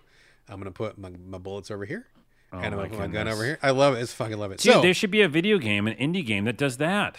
there is, and that's literally what I'm talking about right Oh, now. Now I did set you up. You did set me up perfectly. You didn't even know it because you were so natural. I am talking about Save Room, which is also it's like a double entendre, right? Save room because you need to save room in your backpack, and it's also save room because that's probably where you're doing all this stuff if you were playing Resident Evil. I'm out. By the way, I'm out. Carlos is Carlos is pre. I'm running the other way, I figured. I figured. and I'm looking at pictures of it right now. But oh, this is a game for you for sure. Absolutely, dude. I'm so thrilled uh, to be playing this. So it's called Save Room. I'm playing it on the Switch. I think it's a perfect fit for the Switch. I'm sure it's on PC. I'm not sure where else it is, but It is. basically the entire game, literally all this game is, and I'm I say this as a good thing, is just doing inventory management, and it's kind of like a puzzle game. So if you know what the and in fact I'm kind of curious as to like if Capcom's going to come after these guys because I feel like it is very much like Resident Evil uh, in terms of how it looks and like the stuff you get. I'm like, man, this is kind of close to Capcom's work, but whatever. Um, I'm playing it now and that's all I care about. You have uh, a backpack and it looks just like the Resident Evil uh, you know, inventory screen made up uh, divided in squares and you get like a gun and the gun is like in an L shape and it takes up four squares and you've got a clip and that's uh, straight up and down and it takes two squares and you've got a bandage and that takes one square and whatever and then you have to like figure out how to fit all that shit in your backpack and that's all you do and i think it's fucking so fun and amazing um and so you start off with like a small backpack and then like it gets bigger and bigger and then it gets tricky because you can rotate things uh you know vertical horizontal whatever and then you get like a shotgun and then like a submachine gun and you got two clips and you've got bullets and then you've got like all the regular stuff you would think but then it comes it becomes uh, even more difficult or you know more challenging because you have to figure out can i fit these things in here or do i need to somehow combine them? And it all combines exactly how you think. If you've got bullets and a gun and you can't fit both then you put the bullets in the gun. Or like if you've got three herbs and you can't fit them all you, you combine them up and you make one herb mix that takes up less room than three herbs right? So like if you've played resident evil you know from the get-go what you're doing. It's like it's burned into your dna now. You know how this works and you know you like it except for carlos. Everybody else likes it. Mm-hmm. And that's all this game is and i think it's fucking amazing. I've been doing a couple levels a night and i just like i cannot explain to you why i think it's so fun or what makes it so fun but there is something intensely satisfying about taking that backpack and fitting the stuff in it and it all just goes in there nice and neat and you're just like boom done i just feel so good i love it It's like Tetris, kind of in a way. it is yes Um, kind of And then also, uh, a friend of the show, Steve Haskey, I bet you loves this then because I think Oh, he dude. really enjoys that management stuff too. i'm gonna i'm gonna ping Haskey right after this i'll let him know see if he knows about this I game think so. he'll play the crap out of it. By the way, this developer, Fractal Projects, worked on a game called How to Bathe Your Cat, oh wow um, which basically is just, again, a puzzle game where you're trying to get water to hit your dirty cat in like a little puzzle level. yes yes So if you like puzzles like this game and you want to like bathe your cat, um, check that There game go. out. So that is Save Room. And actually, Save quick Room. tangent, you just reminded me. So Save Room is great. I love it. Uh, if you like what I said, then you're going to love it too. But quick tangent, back to circle back to Vampire Survivors for a second. I don't know if you did this or not, Carlos, but there is a character that you can unlock, a hidden character, uh, who is the witch. Did you ever find the witch riding a broom? I don't. I don't think I did the witch. No. So her weapon is a cat, and I, I bring this up because you just mentioned cats. So her weapon is the most fucked up weapon in the whole game because you are a witch riding a broom and you summon cats, and these cats don't do any fucking thing that you want them to. They walk around and sometimes they attack enemies, sometimes they don't. If you get too close, they fucking attack you. They scratch you. Oh my so like goodness, it's like the most it's it's awesome because I think it's very funny. It's a very funny joke. But trying to use that character is fucking the hottest bullshit because it's like these cats don't do anything and if they touch you, they hurt you. So you actually have to dodge your own weapons and hope that they attack enemies while you're doing your best to fucking struggle and Oh, survive. man. It's really it's hilarious. I think it's very hilarious, but it sucks to play. Yeah. So, No. I, once I did, was the barbarian, I never looked back. Oh man, there's a lot of good characters in that game. There's a lot of really good characters. Anyway, okay, moving on over to you, sir, for a game which I thought was going to be a porno game, but it's actually not, or so you say. Innocence Island. It is not. No. Are you sure? Yes, I'm positive. Because that's a perfect title. No, it's a very unusual game, and that's why I picked it. Okay. Uh, it, Innocence Island is from Rainy Day Creations, uh, small developer in Spain, Okay. and uh, it does rain in Spain, although mainly, Oh, come on, you know, in the flat areas. Innocence Island. so it's a third-person. Um, I don't want to say RPG, a third-person adventure game, let's say. And very, very simple graphics. You can look at the graphics uh, when we're talking about it. It's like um, not pixely. It's kind of like voxely looking. Okay. Uh, there's for some reason in the options you can make it look worse, which I don't understand. You can make it look more like a PS1 game. Uh, I'm not sure why you want to do that. That's it- that's the hotness right now. Everybody I likes those ugly like ass PS1 games. Yeah. Nostalgia, I guess. if you want nostalgia, you can do that. Um, but I liked it on the, the high fidelity setting, and yeah, it's it's kind of simple uh, style, very very simple colors. So what is the game? It's pretty difficult to explain, but it's very unusual and a cool concept. Um, you play as a character who wakes up uh, in this land, and it's all very um, vague on like the story, but it's kind of supposed to be. And it just sounds like you're in this place to solve this big puzzle um, and you know figure out this great understanding. And it sounds like you might have done this before, one of those kind of like um, in, uh, not re- incarnation, um, reincarnation kind of things. You know, like you might have done this trip before to kind of figure out this answer, and might have not done it. You know what I mean? So it's like Okay. you're. It's like maybe another time that you're trying it. Are you talking about the character or are you talking about yourself? The Because I feel like it could go either way here. Who's yourself? I am the character. That's that's what I mean. Are you talking about I- me in real life? Yeah, because it sounds like you're describing. You got you got real philosophical there for a minute, where it's like we're all here to solve this puzzle. We may not, have done it, Right. but we're gonna try again. And So- like, whoa, we got super meta all of a sudden. So both then, yes. Okay, Th- that's what. I felt when I was playing it because there was just an alluding to like, have you been here before? You know, and so it's like, yeah, it's this kind of grand mystery. So here's the other part that that's the coolest part. Okay, and the reason why I, I played it is your character. Um, you run around and you in the very beginning of the game you wake up and there's a duck running around a little pen. And now hold on. That's not the punchline I mean, it's already funny. You've already got me. So. But you have this uh you i think it's l trigger or whatever. You have this ability to watch things in the in the world. And when you watch something and you kind of focus on it you can learn uh, how to do the thing you watched. So because you saw the duck running around at the very beginning you know how to move now and now is you this can first person? Did you say no third person third person? Okay. Yeah. And So you're now- person. You're like a human. Yes, you're a woman character, and you can run around now because you saw the duck. You focused on the duck. You're like, oh, I get how to run, um, and so you can move, and then you learn how to, you know, do things. Basically, by focusing on something, you can learn how to do it. So you see a monkey in a tree, and after you focus on them and you know use the button, it says, oh, you understand how to hang from things now. Uh, so that's so that's where Innocence Island comes from. Like you don't know how to do anything. you don't. because You're you a new so spirit, kind of in a way. Yeah. Classically innocent. Okay, I Yeah. get it. And then you learn. Okay, gotcha. With you. and it's just it's really inventive like i've never played a game like that here's how, here's the weird thing of it though i found um again this massive lands huge it looks like legend of zelda you know um what's the one i always forget the name of the main one Breath of the Wild. breath of the wild yeah so it's very much like that right? Huge expansive lands and you're just kind of like going around trying to fig- figure things out. Now you pick up a bunch of stuff in the beginning. There's just stuff floating around like crescent moons and fruit and stuff but you don't know what any of it is. So you can't actually use it really. Uh, there's some that you can like trial and error use and once you trial and error use it it'll tell you what it is. Like i, I found a green leaf and ate it and it was like that's poison. And i just got hurt you know and it's like Sure, but now i know sure. it's poison what a smart idea, I think, for a game. Um, the funny and weird part of it is at some point I found these guys and they were doing like karate, and there was a sword or like an uh, axe next to them. And the game says you can either be a pacifist around the whole time or do combat. It's up to you, which, you know, we hear in games all the time. But in the very beginning, you find a helmet that if you put it on, it says monsters won't appear.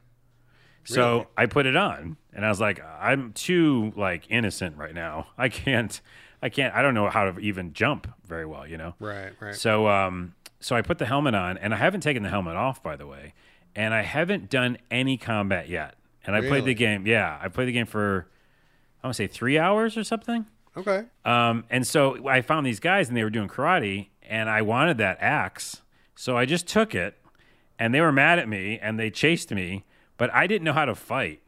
So and they didn't fight you; they just chased. No, you, they were trying was- to hit me. Yeah, they were chasing and, Oh, and okay. hitting at so me. So you still you still have the helmet on, but your actions yes. did trigger an encounter because you stole from them. I stole from them, and also I think the the helmet is protecting me from other monsters. oh, just mo- but not yeah, that I don't okay, see. Gotcha, yeah. gotcha. Um, anyway, so I ran away from them, and I got away from them, and I have the axe, right? But I don't know how to use the axe. Because you haven't seen anybody use it. Yeah, so I'm just literally like running around with an axe. Oh. So is that the puzzle aspect then? Is like maybe you've got the axe, and if if you had perhaps watched those guys first, maybe you would have figured out how they were using it, and then you could steal it, and then you can use it afterwards. Like is kind of the the order in which you observe things part of the puzzle. Yes, I mean, yeah, definitely for sure. Okay, Like okay, at gotcha. some point early on, you learn how to jump because of something you saw. You know. Gotcha. Um, and that extends even further because this game opens up even pretty pretty much uh, more than that because you meet a weird little guy at the top of some building and he goes uh, there's a little comedy in it too. And the guy goes oh you're expecting a prize or something uh, or a combat session? And i was like no because i can't fight. And he goes no i'm gonna give you spells. And so then you find these little uh, um, like statues in the land. And if you have a certain amount of currency of something you can um, learn spells. So the first spell i learned was fucking cool because this land is huge and i was just about to come to this podcast and say here's a con. You don't run very fast you know? Okay. and it uses stamina and i was like gonna be pissed at it. I was like fuck this game with the damn slow slow running. But now i can't say that because again it's part of the game. The first spell i learned was you can um, it's a spell of the um, the the deer or something some like some deer spirit or something and so you can ride an animal by using that spell oh, so it's kind of like a like a fast travel ish. yeah, it's just a deer and faster. You know, it's Gotcha. faster. Yeah. Gotcha. And so then once I had that, I felt much. You know, it's limited uses. It's not forever, so you have to be smart about it. But Just like a real deer is not forever. oh, Sure, exactly. Yeah, it's a mystical deer that pops in and out. You know. Um, and so yeah, so that opened up the game more, and the whole yeah, the whole world is kind of like a puzzle. It's like you're trying to figure out how to get to one location. Yeah, How do I get there? If you fall in water in the beginning, you die immediately because of course you don't know how to swim. Don't know how to know? swim. Yep. And I was like, that's like real life for me. So what about what about? Now I'm just I don't know anything about this game. I'm just bullshitting. You're here, but, like, spitballing. spitballing. What if you walk to the edge of the water and you watched a fish and you watched its skills, and then would you be able to breathe underwater because you watched how to do it? You're giving me so many ideas. I should have watched fish. I haven't yet. And there are fish, so I bet you that might help me. So I'm going to do that Figure right that. now. I want to report back. What happens Okay. when you watch the fish? I want to know what uh, happens. and then the other one is those karate dudes. I didn't watch them, and I wonder if they would have used the axe. That would have saved me a lot of time. Now I think I might screwed myself because they don't have the axe. I do. well, what if you give it back to them? Will they go back and chop You something? can't give You it back to them. Come on. Maybe. All right. I Anyway, love I love your puzzle solving of the puzzle solving game that you haven't played. It's really I'm fun. just. I'm just trying to think outside the box here. I'm, I like the fish idea. I'm going to go do that right after this. But overall, I still think you should be able to have the character move a little faster because it's a pretty big world and it's many maps and there's these teleporters and stuff. So it's a lot to explore. I just would like to tr- traverse it a little bit quicker because, like I said, it's still kind of a con because when you bring up that fast travel animal that you're trying, you know, Yeah, going yeah. on, it's still like limited uses. So I don't feel like I can use it all the time. Um, overall, though, what an inventive idea! Like I just really like that concept of not understanding how to do things until you see them um, and observe them. So Yeah, this is so cool. Like, I mean, I haven't played this. I haven't even seen it yet. I'm to look it up after the show. But like, just hearing you tell me about this concept, I'm already coming up with like all these different ways of like, oh, it would be cool if you used your your observation for this, or like this could be kind of a puzzle, or what if you did this? Like, I'm already brimming with ideas. Hopefully, the developers are more clever than I am because I hope that my good ideas will be in that game if I ever check it out. But it seems really cool. I'm I'm, I'm loving this this concept, man. The, they're few and far between, though. I would say the only other con is that, like, your excitement for it was my excitement for it, and it's not wane because I'm still playing it, but it's like those observable moments aren't as often as I would like. Oh, Do you know what I mean? Yeah, like yeah, yeah. I see this game being like almost a Scribblenauts, where like every few feet or something. That's I, that's kind of what I was thinking. yeah, it's not that because it's too much like um, this expansive landscape that Mm. like you know you're happening upon these things after you traversed a mountain, right? Or um, maybe not that. You know, in the very beginning, there's a bunch, right? Because they want Right. to get you started. Yeah. Um, like in the very beginning, I couldn't get to this like thing I really needed because there was a gap, and it was a very small gap, but I didn't know how to jump. So I just says maybe I'll auto jump, and I just died.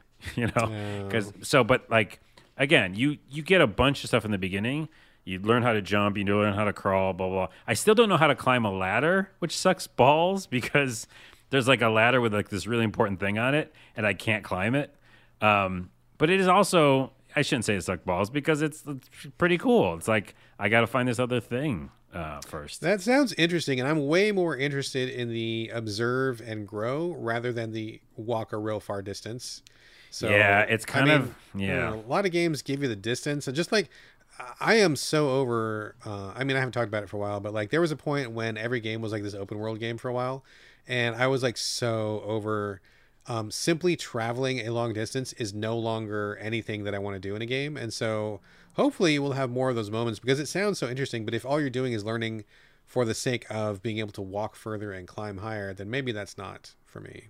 No, no, no. It, I- I should make sure to, to say it's just like that. They're few. They're they're like far between those moments. You know, like farther than you might think. But they're not all like just like to jump even higher or something. They're like really big different things. You know. Um, like the fact is, I'm holding an, a weapon I can't attack with. At some point, I'll be able to attack with it. That'll make a change a lot of stuff. Um, Yeah. And the ladder will bring me to whole new areas, and and the characters are showing, and the kind of weird, like you'll see statues or you'll see like writing, and you can't read it because I can't read yet. Sure. But so I'm gonna want to go back to all those places I couldn't read.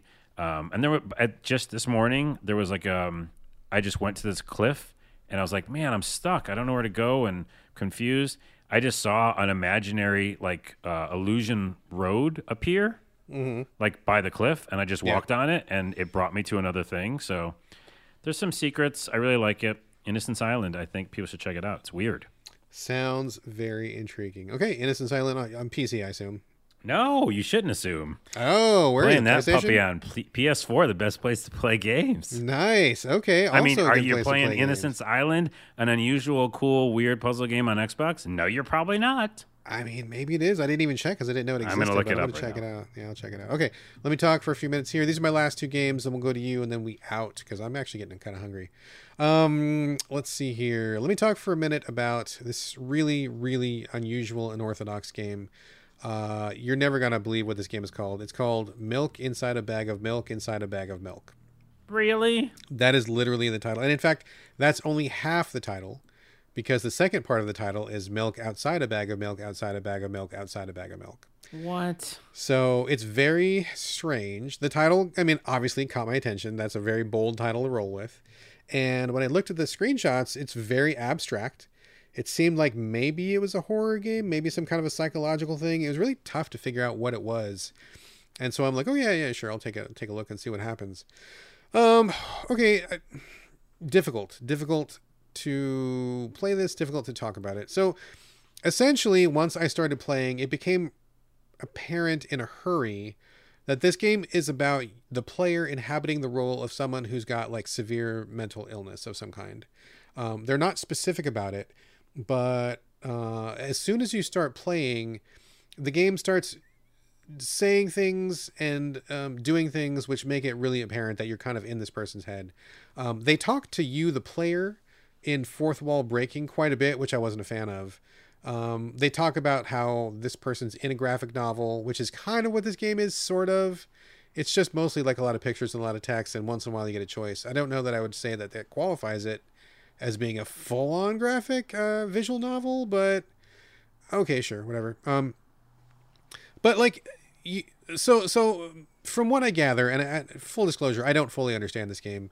Um, from what I gather, you're a person who's got some um, some mental illness of some kind. You're on your way to a store and you need to buy milk, but you've got like a lot of like OCD like symptoms and a lot of like compulsive um, behaviors. Uh, one of the first things that happens is the game says, "Oh no, you were walking with one foot on concrete and your other foot was on the grass. Oh no, now you need to walk backwards exactly the way that you stepped to kind of undo what you did." You know, kind of a like you weren't controlling it. Like it was, it just said that you did that, and then it's telling you what you need to do to like to undo it. And again, it just kind of walks you through. You don't really do it. There's no there's no character action. You're not lining up footsteps or anything. It's just telling you what you're doing. Hmm. So you're you're listening to all these different symptoms a person's going through. Um, and I, you know, I don't know. I mean, I get the concept. I mean, number one, I didn't know what the concept was before I played, but now that I'm playing it, it's pretty clear. And I just, I guess, I just don't understand what I'm supposed to get out of it, because to be perfectly frank, I find this game to be really, um, I don't know, kind of off-putting. I don't know if it's being really respectful to people who actually have these um, issues or not. And in terms of a gameplay perspective, it's really irritating to play because you're just advancing text, so you don't really get a lot of choices. The pictures are very abstract, so you're not quite sure what's going on. Um, I do not believe that people who have OCD see the world as red monsters. I don't think that's a thing that happens. Um, and at some point, you get these dialogues that just kind of drove me up the wall, where it's like, um, the person will be talking to you, the player, being like, "Can I trust you?" And you go, "Yes," but instead of clicking yes, you have to type in Y E S using the the Switch um, text parser thing. You know, like when the little keypad comes up, Mm-hmm. and you got to type yes, and they're like, "But can I trust you?" And I type Y E S again, "But can I trust you?" Yes, Y E S again, "But can I trust you?" Like it goes on like for like a long time, dude, like over and over and over and over, and I finally got like kind of pissed off from like typing it so much, and I go no, and it's like oh no, and then like you reset to the beginning of the game, and I'm like, okay, that sucked. Like I don't want to go through all this stuff again.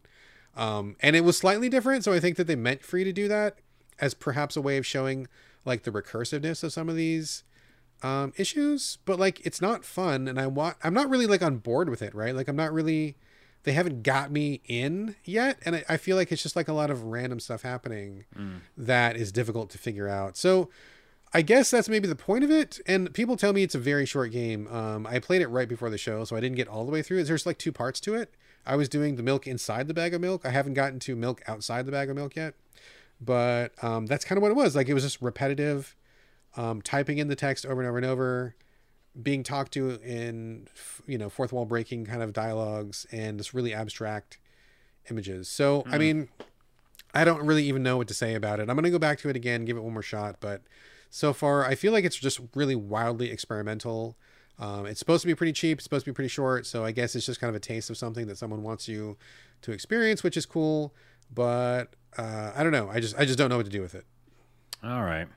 Yeah, I mean, people try things uh, and then just put them out there, and it might not resonate with everybody. But it sounds like it's a it's an attempt at trying something. Yeah they're certainly trying something and um, you know a lot of people i looked uh, on reviews a lot of people on steam really like it a lot. A lot of people thought it was very cool and clever. So i mean uh, i'm not saying it's not i'm just saying i just didn't find my groove with it. I didn't it didn't click with me somehow but it seems to be clicking with other people. So maybe give it a shot if this seems at all interesting uh, and, and see what you think. All right. all right. That is milk inside a bag of milk inside a bag of milk and one more quick one for me tanuki sunset um, do you know what a tanuki is carlos Wait, I think I do. Remind me. It's the raccoon dogs that live in Japan. Yeah, yeah. Um, they were made famous because what was it? Super Mario Brothers three, I think, The suit. had the the Tanuki suit, Yeah. and everybody thought it was a raccoon suit, but actually it was a Tanuki suit. Which is, you know, if you don't know, and I didn't know for many years, uh, well, it looks like a raccoon, but it's kind of like a raccoon slash dog sort of animal, uh, but it is not a raccoon. Uh, very different animal, different part of the world, um, whatever, whatever. So, anyway, Tanuki Sunset is a skateboarding game. It's, it's a skateboarding a longboarding game. longboarding game. Yeah, because that I've a- seen this, and I, Okay. it seemed like in the trailers that it was a really relaxing Zen kind of yeah long Exactly. Yes, yes. You are correct. I'm glad you made that clarification because you're not doing I mean there are ramps, you do tricks, but this is not like Tony Hawk's Pro Skater. It's not like one of those like trick oriented games. It's really kind of like a racing slash you jump once in a while game where you've got your longboard, you're on a road, and it's all very like 80s like neon aesthetic, a lot of pink, a lot of orange. Um, you're you can buy shirts that are like turquoise or whatever. Like if you were alive during that point, late 80s or something, like you'll totally get the vibe right off the bat. I think it's a pretty cool aesthetic if you like it. Reminds me a little bit of like Patrick Nagel or something like that. Um, so the vibe is pretty cool, and you play now. Okay, so this is the part where I have a problem. It's called Tanuki Sunset. And after having learned my lesson from the Super Mario Brothers franchise, I know that a Tanuki is not a raccoon. But goddamn it to hell, Carlos, this motherfucker looks just like a raccoon. I don't see it's Tanuki. It looks like a raccoon to It looks like a raccoon. It looks like a raccoon. Yeah. And I'm like, why did you do that? Why didn't you call it? I mean, you should have called it Raccoon Sunset and not Tanuki Sunset because he doesn't look like a Tanuki. He looks like a raccoon. Wait, wait, hold on. In in the description of the game, it says Tanuki Sunset Classic is a third-person longboard skating game where players play as a raccoon Okay, thank you. Then why the fuck do they call it Tanuki Sunset? then? downhill. That's I feel like there's some kind of bait and switch happening here that I'm not down with. But you are a raccoon. Okay, good. Yeah, Yes, just call yes, it Raccoon definitely. Sunset. You should raccoon sunset, raccoon afternoon, whatever that rhymes. That's pretty good.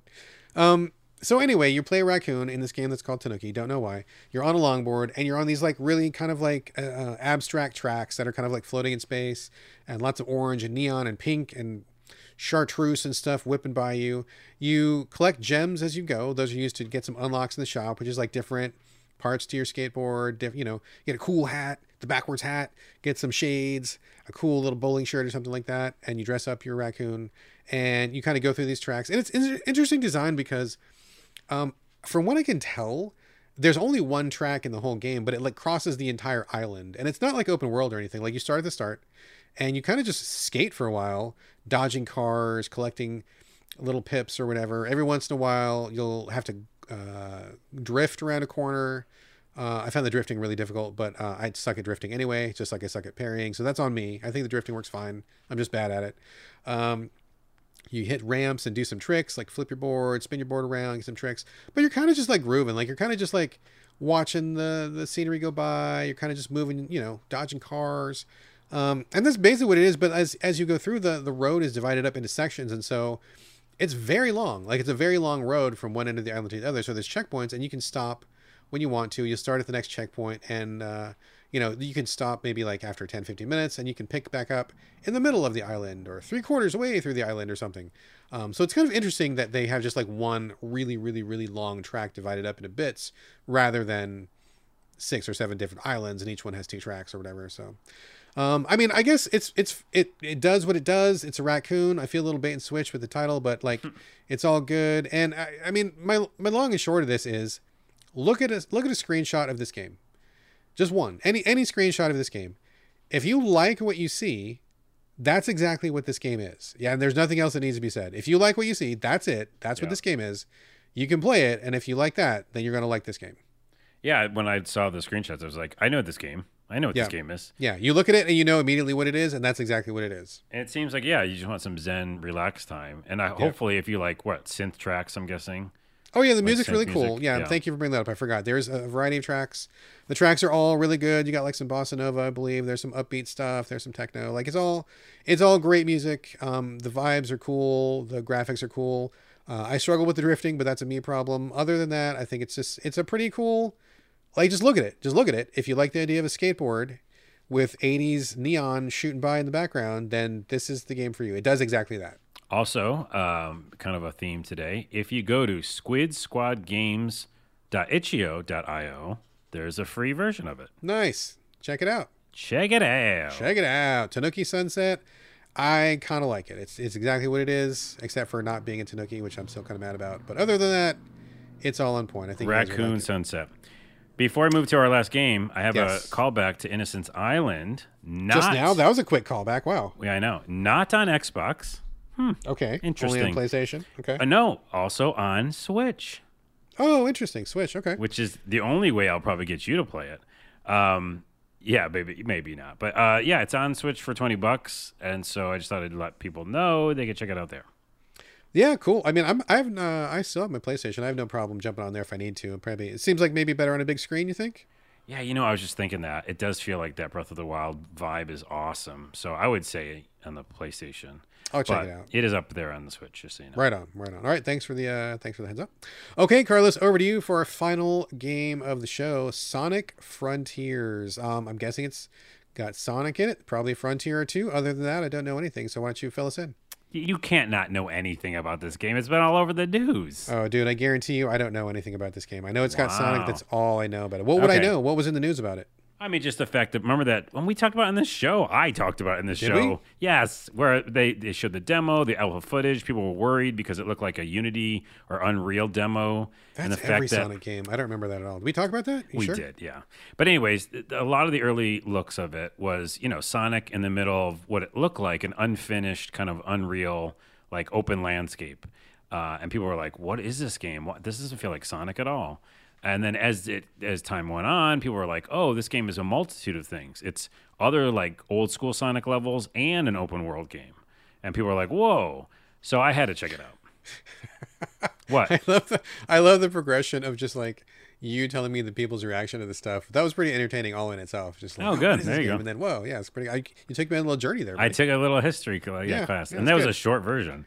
Um, but in Cliff's, general, Cliff's notes on Sonic Frontiers. Yeah, well, the other Cliff's notes is that people were not happy. You know, they were like, "This isn't what we want out of a Sonic game. It's it's just kind of a weird open world, and it doesn't the vibe doesn't fit him, you know, because he's like old school and kind of Yeah. '90s and fast talking and colors and stuff.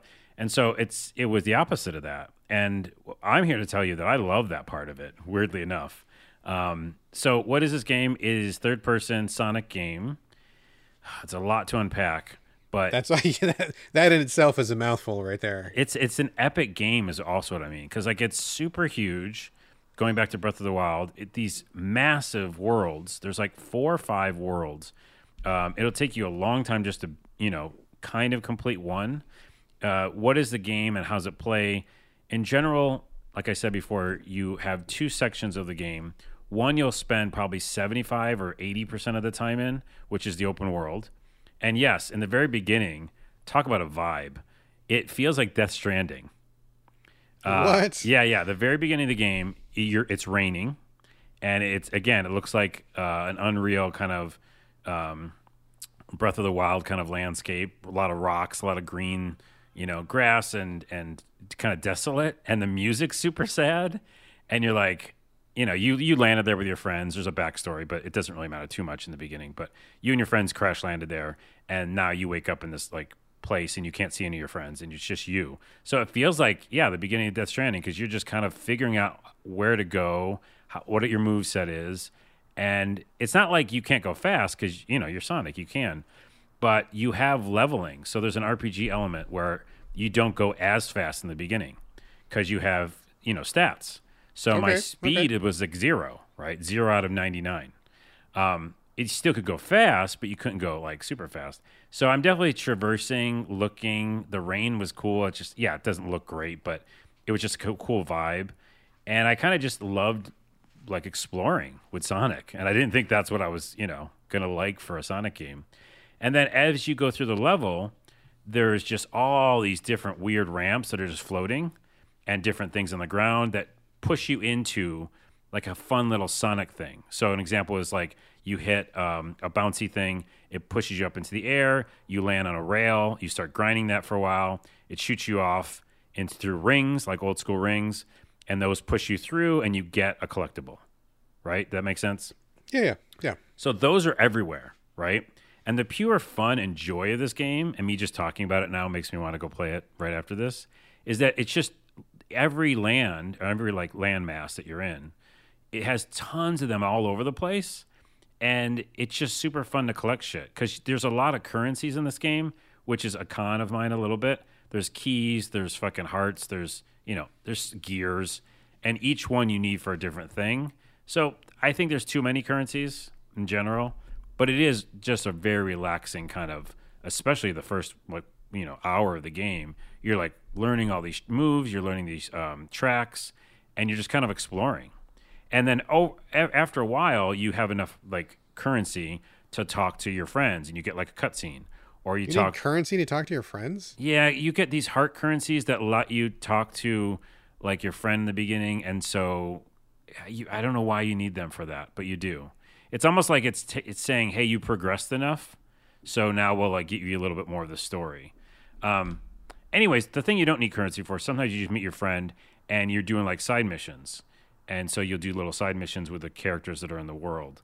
Um, okay, so the other part of this game, to kind of make a short version of this review, because I'm gonna definitely bring it back to the show, is you you open up these uh, what are they called?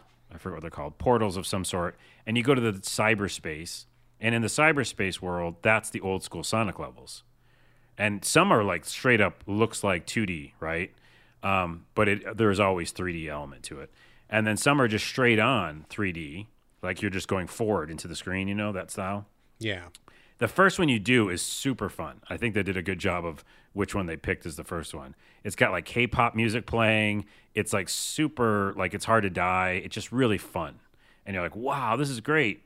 But as you go along, you open up more of these cyber worlds. Some are annoying as shit, in my opinion. Like you die a lot. And I'm like, I don't want to die in these levels. You know, I want to just like have fun. Yeah, exactly. Um, but I the last one I just noped out of, I raged quit the game oh man. and and uh, and it's and, and the thing is in to progress this game you do need to get keys from those levels Yeah. so you can't just be like i'm not going to play them you have to so you don't have to beat every part of them you know they have like many things you can do within the level but i just i hated that i had to like i just kept dying in this one. I was like holy shit. So in general i really like the open world. There's enemies. Again there's a lot to explain but there's like a upgrade path where when you beat certain enemies you get experience points. You get these little uh, again another currency. You go to these old wise men. They upgrade you. So you're basically always working on your four different stats, which is like ring capacity, uh, attack and damp a defense, and then also your run speed. So those are all things you're always upgrading yourself.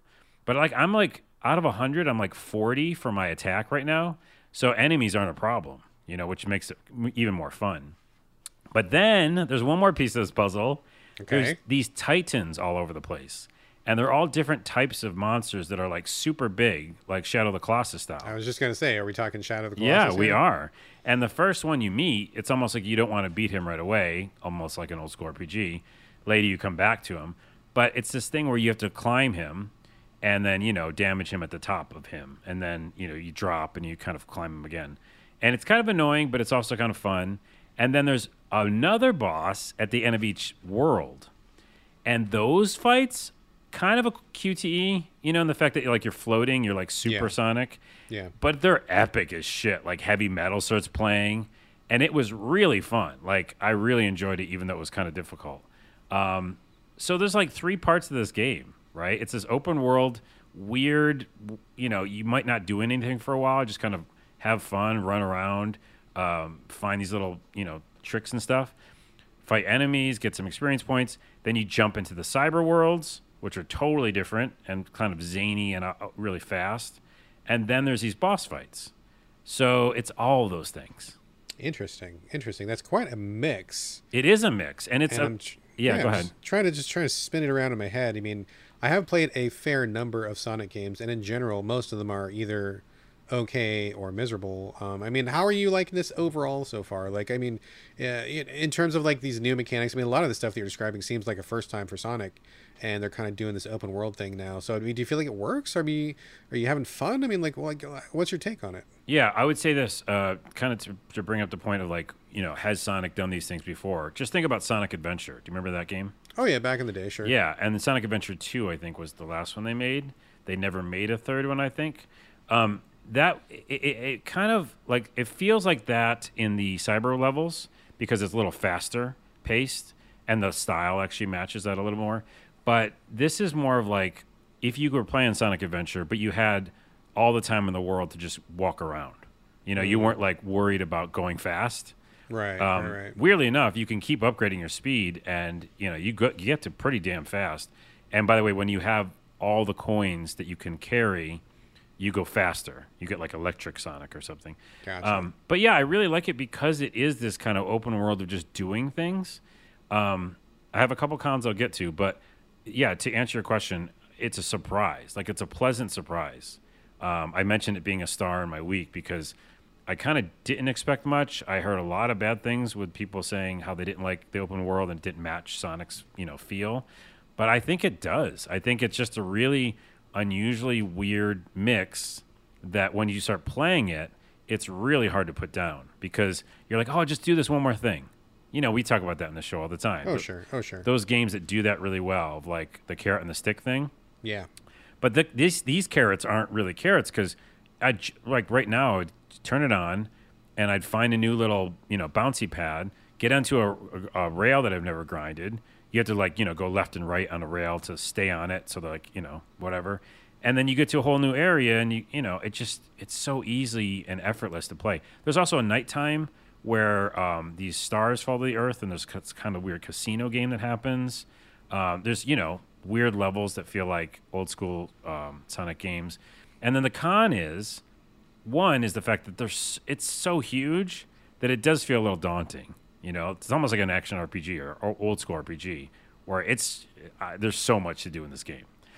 But the biggest con is what everybody's talking about is because you go fast. I don't know if that's the reason, but you know, you're you're Sonic. You go pretty fast through this Sure. land. Sure. It's got to render the world. It it has a problem with that. So oh no, that seems like a pretty big con. now it's a it's a you would think it's a bigger con. It's a con visually. So there's pop in, right? And worst pop in probably that I've ever seen in any modern game. It's I don't know why I'm defending them, but you are speeding through this landscape. And if you think of any game, I know I know I'm giving a defense right now, but if you think of any game action RPG, you're not going the speed of Sonic, right? And you can hit turbo like all the time. So like if I turbo, I'm going really fucking fast. So that's my only defense of them. I mean, that to me is like that's like a square one sort of problem where it's like, okay, we're going to make a game of Sonic. What does Sonic do? Sonic goes fast. goes What should we do? We should make sure the world renders because he's going to go fast all the fucking time. know. Let's not do anything until we get that nailed down because that's the core of our fucking game. Well, I'll say this again in performance mode. Um, I didn't. I don't know why I say again. I just mentioned it this first time. In performance mode, the my frame rate was great on my PS5, like beautiful, buttery smooth. And did it render better? No, it didn't render better. That's a it's a software issue. Like they they've got to fix it with a patch. Oh man. So, so now, okay, here's the con. The con comes with a pro. the The con is it looks visually weird sometimes. It's not all the time, but it's lots. Right? And you're just going along. it's not all the time. But Wait, it's a write lot. that down. Write that down. That's a good show All right. Not all the time, but it's lots. So it's true though, because like you're like, oh, those things that are in the sky, those rails, they just popped in. You know, these Yeah. bricks were. Here's the pro though. Generally, you're not interacting with them until you're right up on them. So it's like it's not fucking you. You know, like you're not on a rail going like, oh, there's the pop in where the thing I have to hit is missing, and now it just showed up.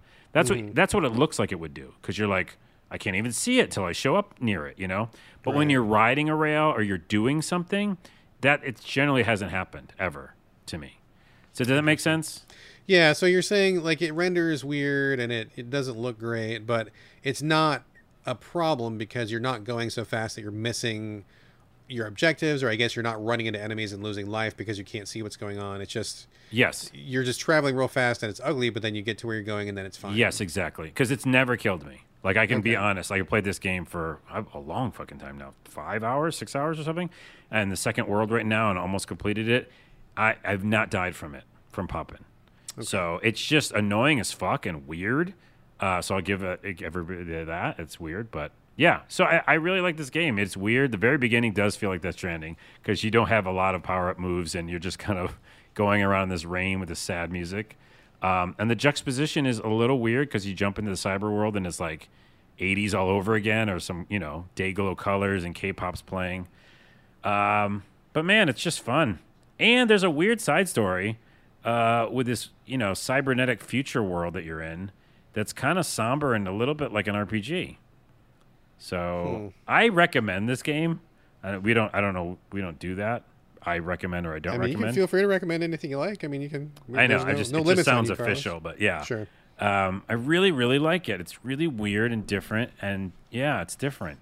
Um, I just, I really, really am mad at some of those cyber levels because they seem like unfairly difficult at times, Yeah. and I'm like, I just want to, I just want to get the key that I need to progress to the next land. So Right. Well, all right. Interesting. I mean, I, I, I honestly, legitimately didn't know anything about this game other than I mean, I believe that you, I believe you when you say we talked about it. We probably did. I just didn't remember. But I, uh, Sonic was not at the forefront of my mind. Um, and this sounds interesting. I mean, I, I would check it out if it like you know came to Game Pass or if I got it for cheap or something. But uh, yeah, I, I'll. I wonder if they're going to fix the pop in, and I guess uh, if you report back, let us know the progression of it. What you think, how it goes. I, mean, I guess I'm just curious to see what kind of an adventure they're crafting out of this. yeah, I just feel like when I'm thinking about playing it right now, th- why I want to keep going back to it is because that that flow that you get in is just so addictive. Like I'm always having my finger finger on the right trigger, you know, which is the boost. That just I just start the game, I'm boosting.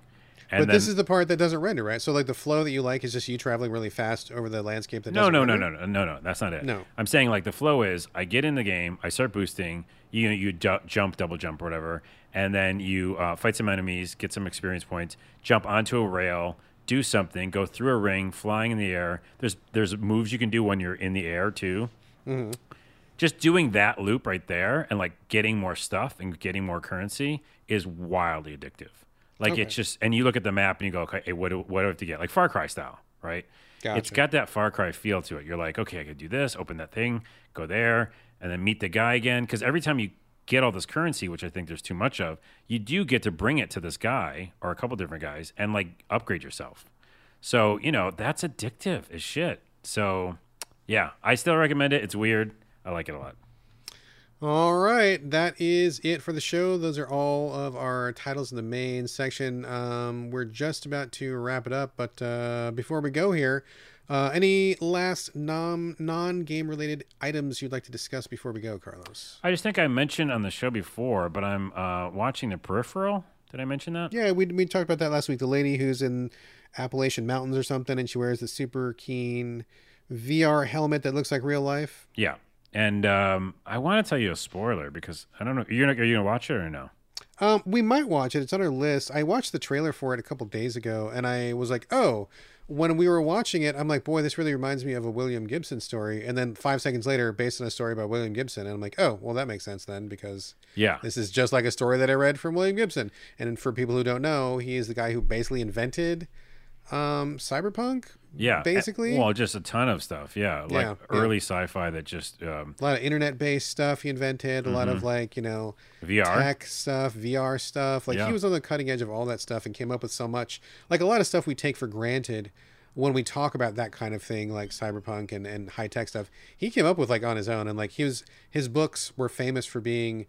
Um, kind of impenetrable in terms of the dialogue he was using, but like once you got into them, all of the concepts he was talking about. I mean, a lot of the stuff has come to fruition, whether it's because people read it and made it so, or he was just really good at predicting the future, whichever. But yeah, yeah kind of the godfather of all our cyberpunk type stuff. So when I saw this trailer, it made perfect sense that it was based on something he wrote. So that made that made uh, made me feel better about it, more excited about it. I think. Are you enjoying it so far? Yeah, well, that's why I'm bringing to the show is because it actually opens up a bit, like his his books, and the fact that this is a minor spoiler, but I think it's it's important to tell people because they might be on the fence, and also the first episode doesn't really talk about this, but there's obviously a VR helmet.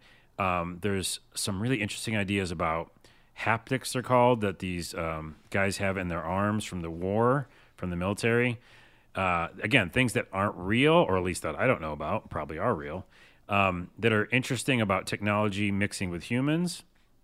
And then what they don't allude to fully, and I'm telling you now as a, as a reason to watch it, is when she puts on the helmet, the VR helmet.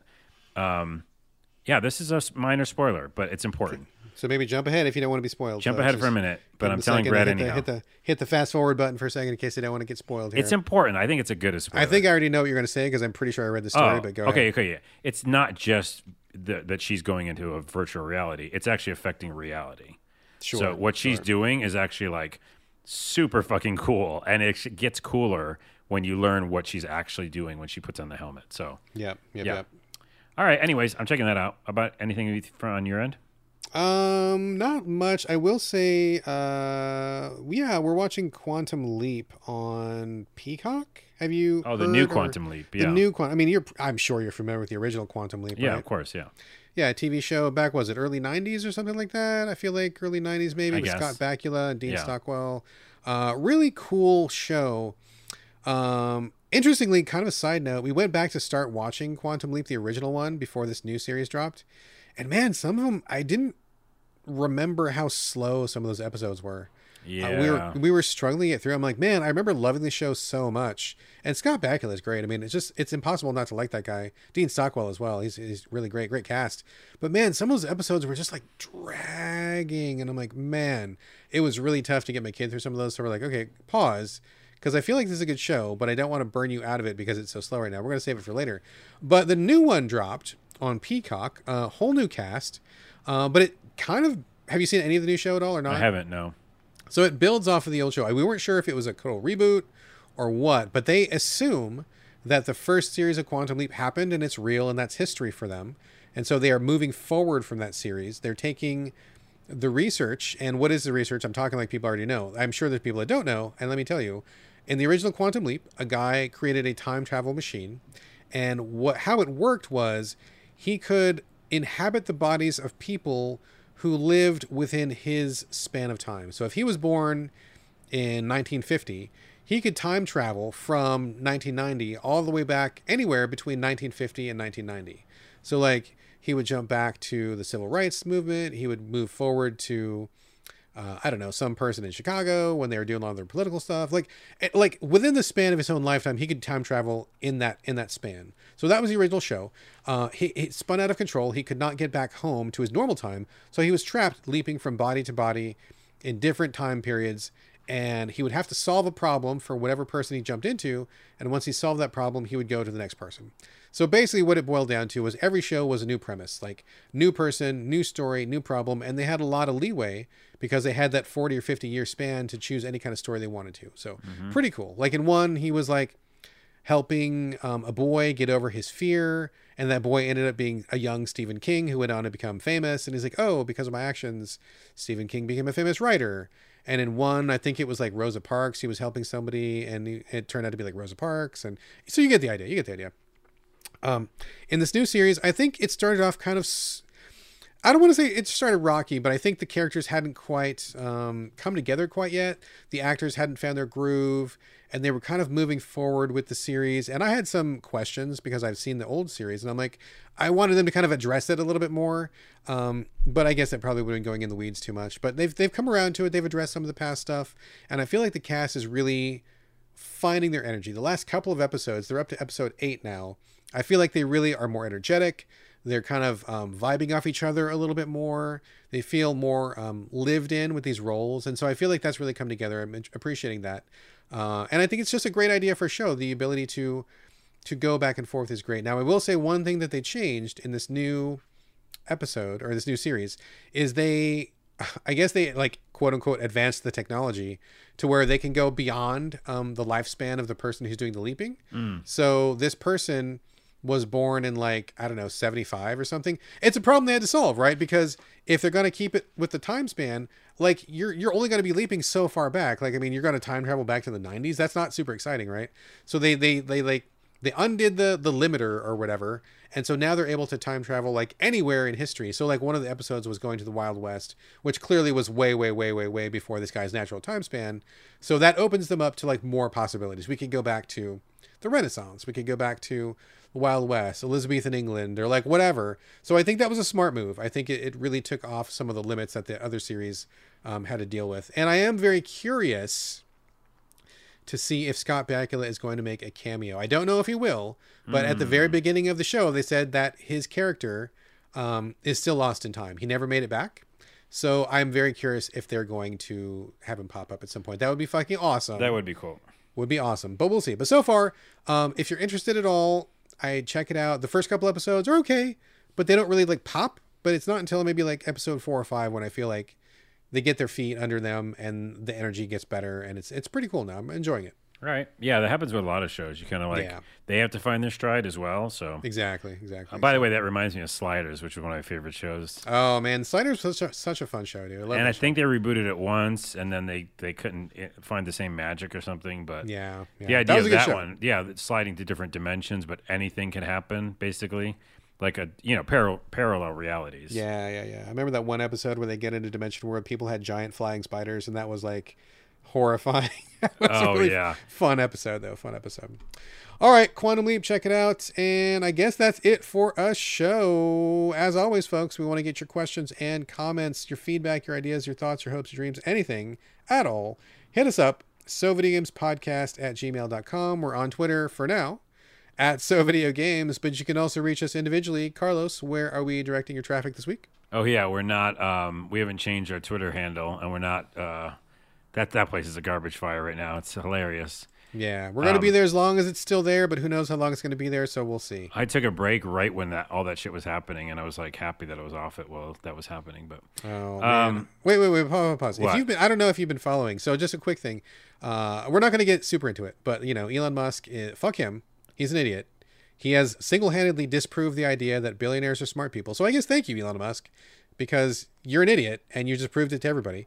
Um, but beyond that, some really cool things have been happening because Elon Musk has fucked Twitter over so much. Um, we don't need to go into the details, but like him fucking around with the with the verification, the blue checkmark thing. Um, I don't know how much you know about this, but basically he was like, uh, we're gonna take away everybody's check mark, and you got to pay eight bucks. But then it can be anybody can pay eight bucks, and it doesn't mean verification anymore. But then it does. But then there's a second blue check mark.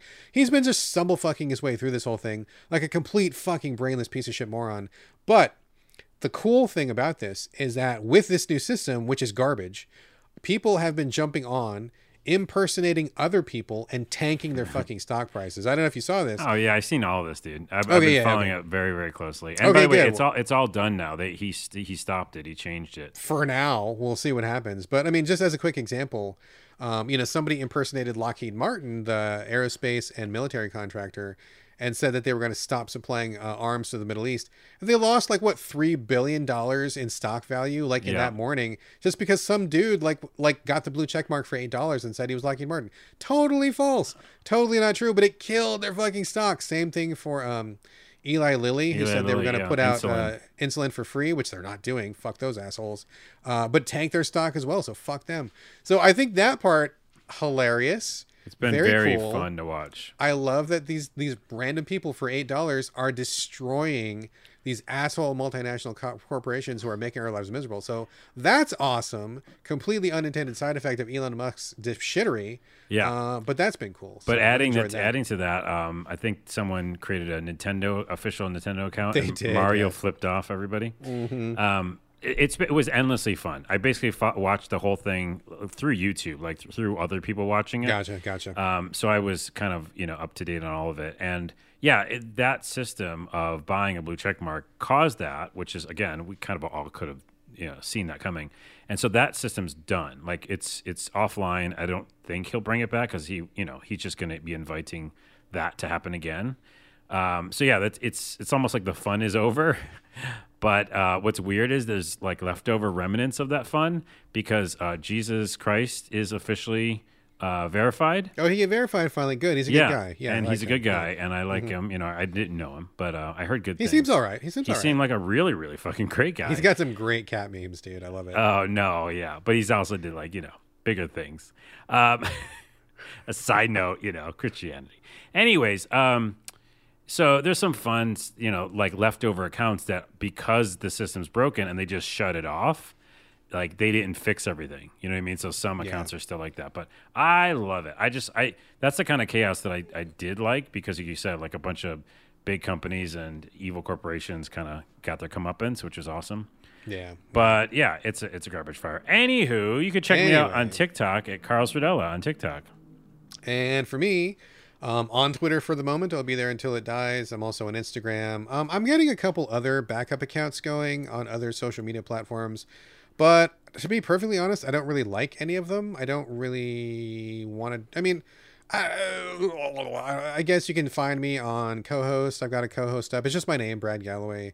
Uh, I'm also on Mastodon, but I don't understand Mastodon, and I don't exactly know how to tell people to find me. You can So I guess- yeah, it's not gonna work. It's it's I- just yeah. decentralized servers, so it's not really gonna. I don't off. know. So maybe somebody will come up with something better. But for now, Instagram for sure. Twitter, as long as it's there, you can find me at Game Critics. But it's my name, B R A D G A L L A W A Y, all A's, no O's.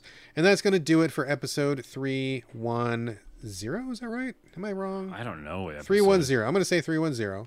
Thank you all again for joining us here on the So Names podcast. What? On the what? What? Where on are the we? Codcast. On the podcast, We only talk about cod and other fishes. Oh, That's God, it it's from so now on delicious out. when you deep fry it, dude. I could go for some cod. I'm so hungry. I'm so hungry. I right am now. hungry too. Join us on the podcast, and we'll see you next week. That's it. Oh wait, I'll see you next week. Damn it, I We did- wait, do it again. Do it again. We, Okay. we- do it again. Okay. Thanks for joining us here on the podcast, and we'll see, See you next week. Yeah, see that does sound good.